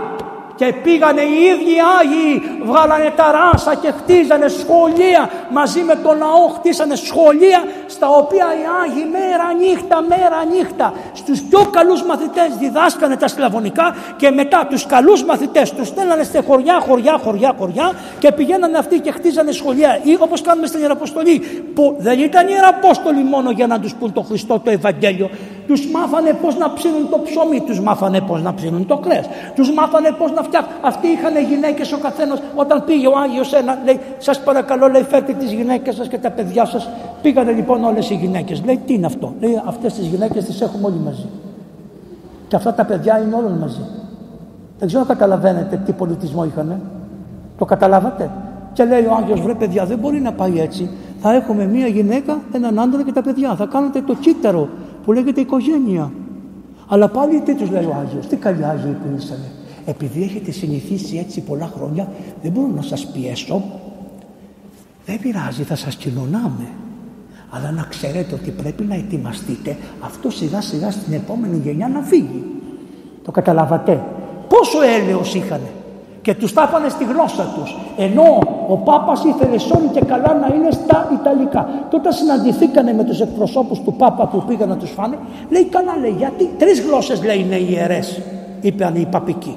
3 γλώσσες είναι ιερές. Λέει: γιατί είναι 3 γλώσσες ιερές, αφού το Ευαγγέλιο μέσα και το βιβλίο της Παλαιάς Διαθήκης λέει: πάσα γλώσσα εξομολογήσετε εσύ.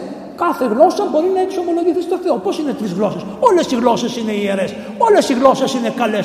Όλοι οι λαοί είναι καλοί. Όλοι οι λαοί είναι καλοί για τον Χριστό. Δεν υπάρχει ανώτερο γένος και κατώτερο γένος. Το 860, έτσι. 860. Εμείς λοιπόν άπαγε της βλασφημίας. Δεν είμαστε καθόλου ούτε ρατσιστές, ούτε. Έχουμε μερικές εκφράσεις λανθασμένες μερικές φορές, κάποιοι μπορεί να τα έχουμε. Αλλά σαν εκκλησία, σαν θεολογία, σαν συμπεριφορά και κάτι άλλο, δεν μας ενδιαφέρει η αμαρτία ενός ανθρώπου τι κάνει. Εμείς δεν θα βγούμε ποτέ σαν τον Μπέο. Ποτέ. Εμείς δεν θα υποδείξουμε τον άνθρωπο τι αμαρτία έχει. Ποτέ. Μα τι λέει, ποτέ. Εμείς τι θα πούμε? Αυτό είναι αμαρτία. Ενώ τι θέλουμε τώρα, ξέρεις? Να πούμε ότι δεν είναι αμαρτία. Κύριοι, εγώ θα πω ότι λέει το Ευαγγέλιο, ότι λέει ο Παύλος, ότι λένε οι Άγιοι Πατέρες, ότι λέει η Παλαιά Διαθήκη. Αυτά είναι ένα. Θα τα πω αυτό. Αλλά δεν θα δείξω ποτέ με το δάχτυλο κανέναν άνθρωπο. Με καταλάβατε? Άρα λοιπόν βλέπετε που είναι το λάθος, το βλέπετε. Δεν δείχνουμε ποτέ κανέναν. Ούτε υβρίζουμε ανθρώπους, ούτε τίποτα. Αλλά ξέρουμε τι λέει το Ευαγγέλιο. Ξέρουμε τι λέει ο Χριστός.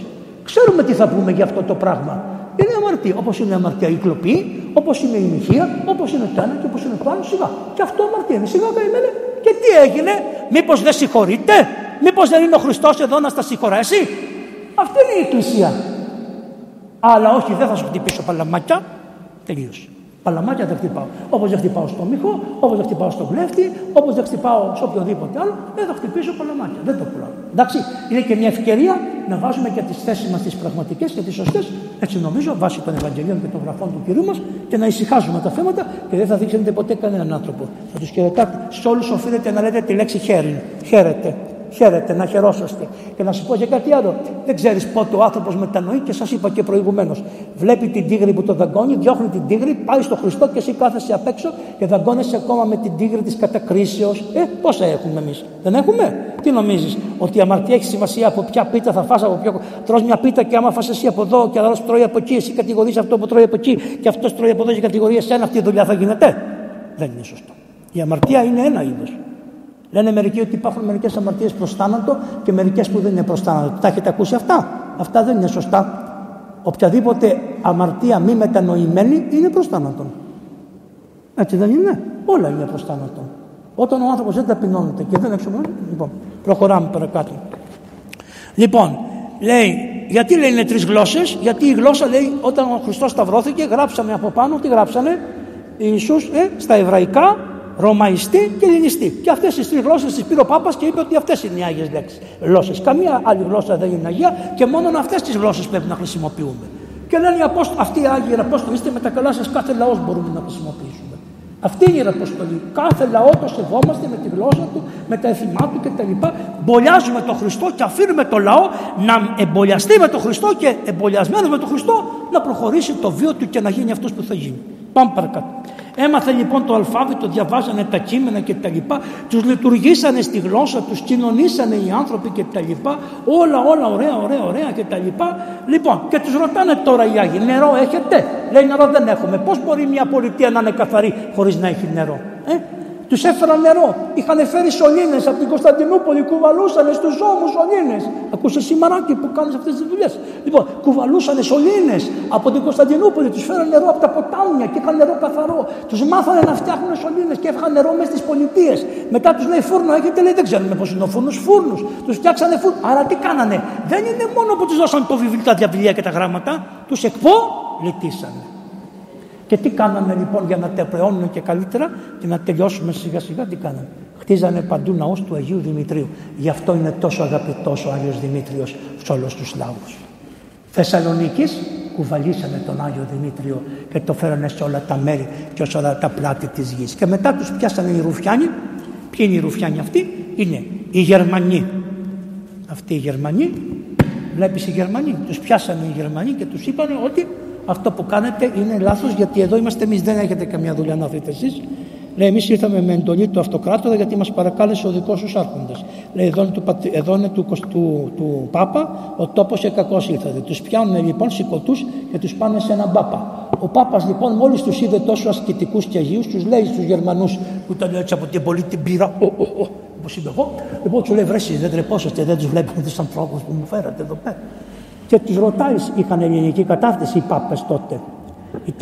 Ο τελευταίος Πάπας που ήταν Ορθόδοξος ήταν αυτό που τον κοροϊδεύουν για Πάπισσα Ιωάννα. Ο Πάπας ο Ιωάννης ο 8ος, αυτό η ένατο. Αυτός ήταν ο Πάπας, ο τελευταίος Έλληνας. Μετά το πήραν οι Φράγκοι και γι' αυτό τη βγάλανε ότι είναι Πάπισσα Ιωάννα, για να κοροϊδέψουν ότι δεν ήταν Πάπας καλός αυτός ο Έλληνας και άρα ήταν ανάγκη να τον πάρουμε εμείς.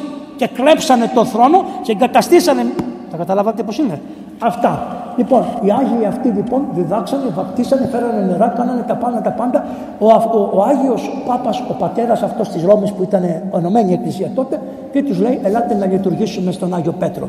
Και λειτουργήσανε στον Άγιο Πέτρο και είπανε λειτουργήσανε στον Άγιο Πέτρο, λειτουργήσανε στον Άγιο Παύλο και λειτουργήσανε και σε ένα ναό της Παναγίας που πάντα και λέγεται Παναγία Ματζόρε. Λοιπόν, εκεί πέρα λειτουργήσανε στα σλαβικά για πρώτη φορά. Και έβαλε ο Πάπας τα σλαβικά σαν Αγία Γλώσσα. Πόσο κράτησε? Ένα βράδυ. Την άλλη μέρα του πήγαν οι Ρουφιάνοι και του είπανε βγάλ' το. Και το ξαναπήρε πίσω. Είναι δυνατόν ένα πράγμα σε ένα λαό να το πας και ύστερα να το παίρνεις πίσω και να το ξαναδίνεις και το ξαναπαίρνεις πίσω? Βλέπετε λοιπόν με τι κόπο κάνανε οι Άγιοι αυτή την Ιεραποστολή, και πραγματικά ο Άγιος λοιπόν έγινε μοναχός και πήρε το όνομα Κύριλλος και ο άλλος πήρε το όνομα Μεθόδιος. Και τελειώνουμε ως εξής. Γιατί του δώσανε Μεθόδιος? Του δώσανε για τον Πατριάρχη Μεθόδιο. Ακούσατε προηγουμένως ότι αυτός ο Κουπρόνημος που σας είπα σκότωσε πάρα πολλούς, και μεταξύ αυτών που πολεμήσαν ο Θεόφιλος ήταν και ο Μεθόδιος, ο Πατριάρχης. Ήταν επίσκοπος και τον βάλανε, ανοίξαν τον τάφο του Κοπρόνημου και τον εχώσανε μέσα. Ο Κοπρόνημος είχε πεθάνει 100 χρόνια νωρίτερα. Εντάξει. Λοιπόν, 100 χρόνια νωρίτερα είχε πεθάνει. Ανοίξανε τον τάφο, ακούστε τι σκέφτεται ο διάολος, ο άνθρωπος, τι να σε κάνει. Ανοίξαν τον τάφο και βάλαν τον δεσπότη μέσα στον τάφο. Και του βάλανε και δύο ληστές μαζί, τους κλειδώσανε, πέθανε ο ένας ληστής και αφήσανε το Μεθόδιο, τον Άγιο, τον ομολογητή, με τον πεθαμένο μέσα να σαπίζει και να βρωμάει.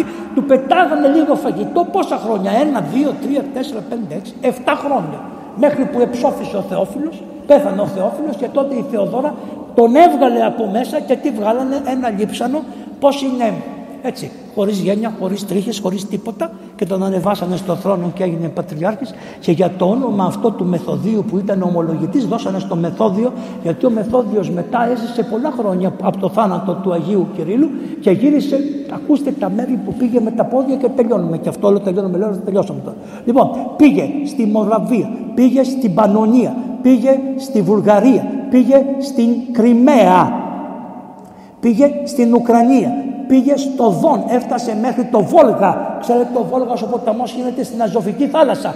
Τα πέρασε όλα. Όλα τα πέρασε. Ένας ανθρωπάκος Θεσσαλονίτος.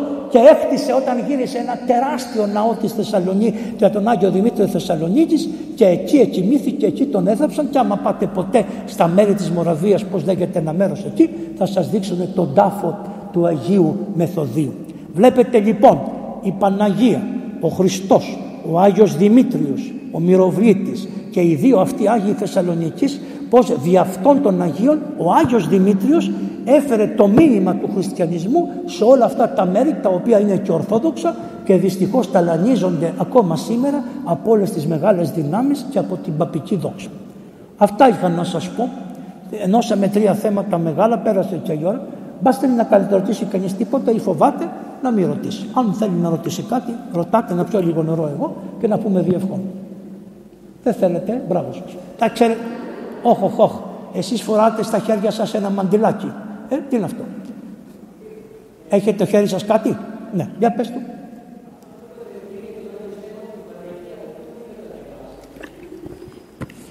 Εδώ το είχα βρει και τις παραπομπές, για να μην λέει κανείς ότι δεν τα...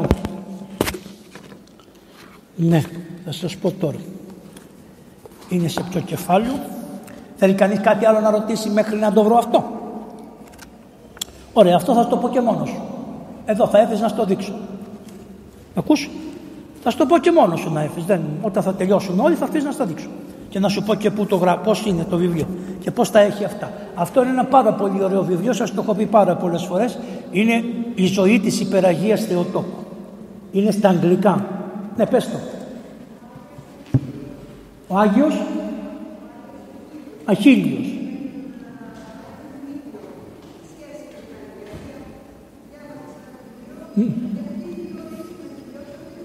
Δυστυχώς δεν συναντιόντουσαν, μια φορά συναντηθήκανε και αυτή τη φορά που συναντηθήκανε δεν μπορούσαν να κάνουν τίποτα. Παρουσιάζεται ο Άγιος Δημήτριος, σηκώθηκε, θα σας πω. Ακούστε με. Ο Άγιος Αχίλιος, όπως ξέρετε, ήταν στη Λάρισα και είναι. Και ο Άγιος Δημήτριος είναι στη Θεσσαλονίκη. Όμως οι αμαρτίες των Θεσσαλονικαίων και οι αμαρτίες των Λαρισαίων είχαν υπερπληνηθεί. Και έτσι ο Θεός, ο Άγιος Δημήτριος είχε σώσει πάρα πολλές φορές την πόλη με προσευχή. Την πόλη του. Πάρα πολλές φορές. Πάρα πολλές φορές. Και απόδειξη τι μεγάλος Άγιος είναι, που δεν μπορεί να αμφισβητήσει αυτό κανείς, είναι ότι παρέδωσε στους Έλληνες την πόλη την ημέρα της εορτής του. Έτσι. Αυτό δηλαδή το λένε τύχη, που δεν πρέπει να είναι το εκατομμύριο του κομμάριου του εκατομμύριου του. Κατάλαβες, αυτό είναι τύχη. Τα δικά τους είναι κανονικά. Αυτό είναι τύχη. 26 Οκτωβρίου να μπει μέσα ο ελληνικός στρατός την ημέρα που γιόρταζε ο Άγιος Δημήτριος. Και πάνε όλοι εκεί πέρα σε αυτό που να μην πω, εκεί και κάθονται όλοι οι πολιτικοί που δεν το πιστεύουν αυτό. Και πάει η εκκλησία με ένα μπαστούνι και τους παίρνει από την πόρτα και λέει παρακαλώ περάστε μανδάμ, περάστε κύριε, περάστε. Και κάνουν στο λαό βγες έξω εσύ, γιατί θα κάνουμε τη δοξολογία, δεν μπορεί να είναι κόσμος μέσα, γιατί φοβόμαστε για την, πώς τη λένε αυτήν την, πώς. Όχι την πανδημία. Πανδημία δεν είναι πρόβλημα. Φοβούνται την πανδημία, μην τους σκοτώσει κανένας. Πώς θα λένε, την ασφάλεια. Βγαίνει ο λαός απ' έξω, κάθονται οι άρχοντες μέσα, οι παπάδες, οι δεσποτάδες. Παίρνει ένας και τους πάει μέσα, περάστε κυρία μου, καθίστε εδώ κυρία μου. Αυτά είδε και ο Άγιος και λέει, ρε πάτε να χαθείτε ρε. Του είπε ο Θεός, σηκώ φύγε. Όχι κύριε, δεν φεύγω. Να φύγεις, του λέει Δημήτριε, θα την καταστρέψω την πόλη. Θα την παραδώσω στους Τούρκους. Έτσι την πήραν οι Τούρκοι. Θα την παραδώσω. 1430. Θα την παραδώσω, του λέει. Σήκω, φύγε. Κλαίει ο Δημήτριος, κλαίει. Αφού του το είπε ο Χριστός όμως. Του το είχε στείλει και άλλες φορές παραγγελία και τον είχε του πάρει με την προσευχή του. Αλλά εδώ. Σηκώνεται και φεύγει. Και πάει προς την Νότιο Ελλάδα. Φτάνουν εκεί στα Τέμπη. Αυτά τα Τέμπη.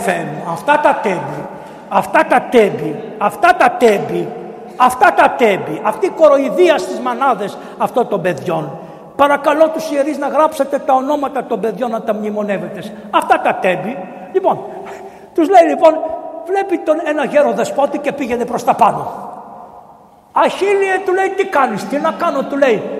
Άστα, του λέει, με πλήξανε οι Λαρισαίοι και μου είπε ο Θεός να τους παρατήσω να πέσουν στα χέρια των Τούρκων.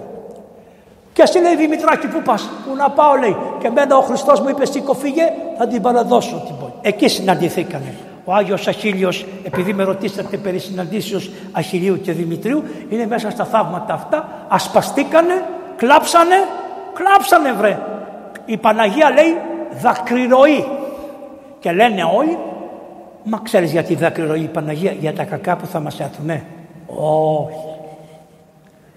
Η Παναγία δακρυρωή για τα κακά που έχουμε. Παναγία, επειδή δεν κλαίμε εμείς, κλαίει αυτή για μας. Η Παναγία κλαίει αυτή για μας.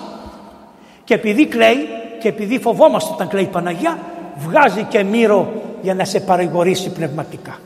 Το μύρο σε παρηγορεί πνευματικά και το δάκρυ σε φοβίζει. Και λες, κλαίει για μένα τον αντίχριστο που δεν γονατίζω και είμαι μικρός αντίχριστος. Είμαστε μικροί αντίχριστοι, μην ψάχνετε το μεγάλο. Είμαστε εμείς μικροί.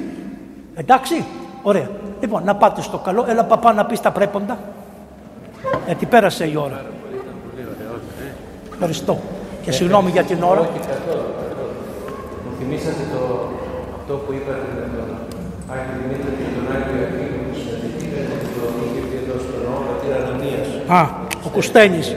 Αυτός Άγιος άνθρωπος. Θεός χωρέσει τον. Τον φάγανε κι αυτόν.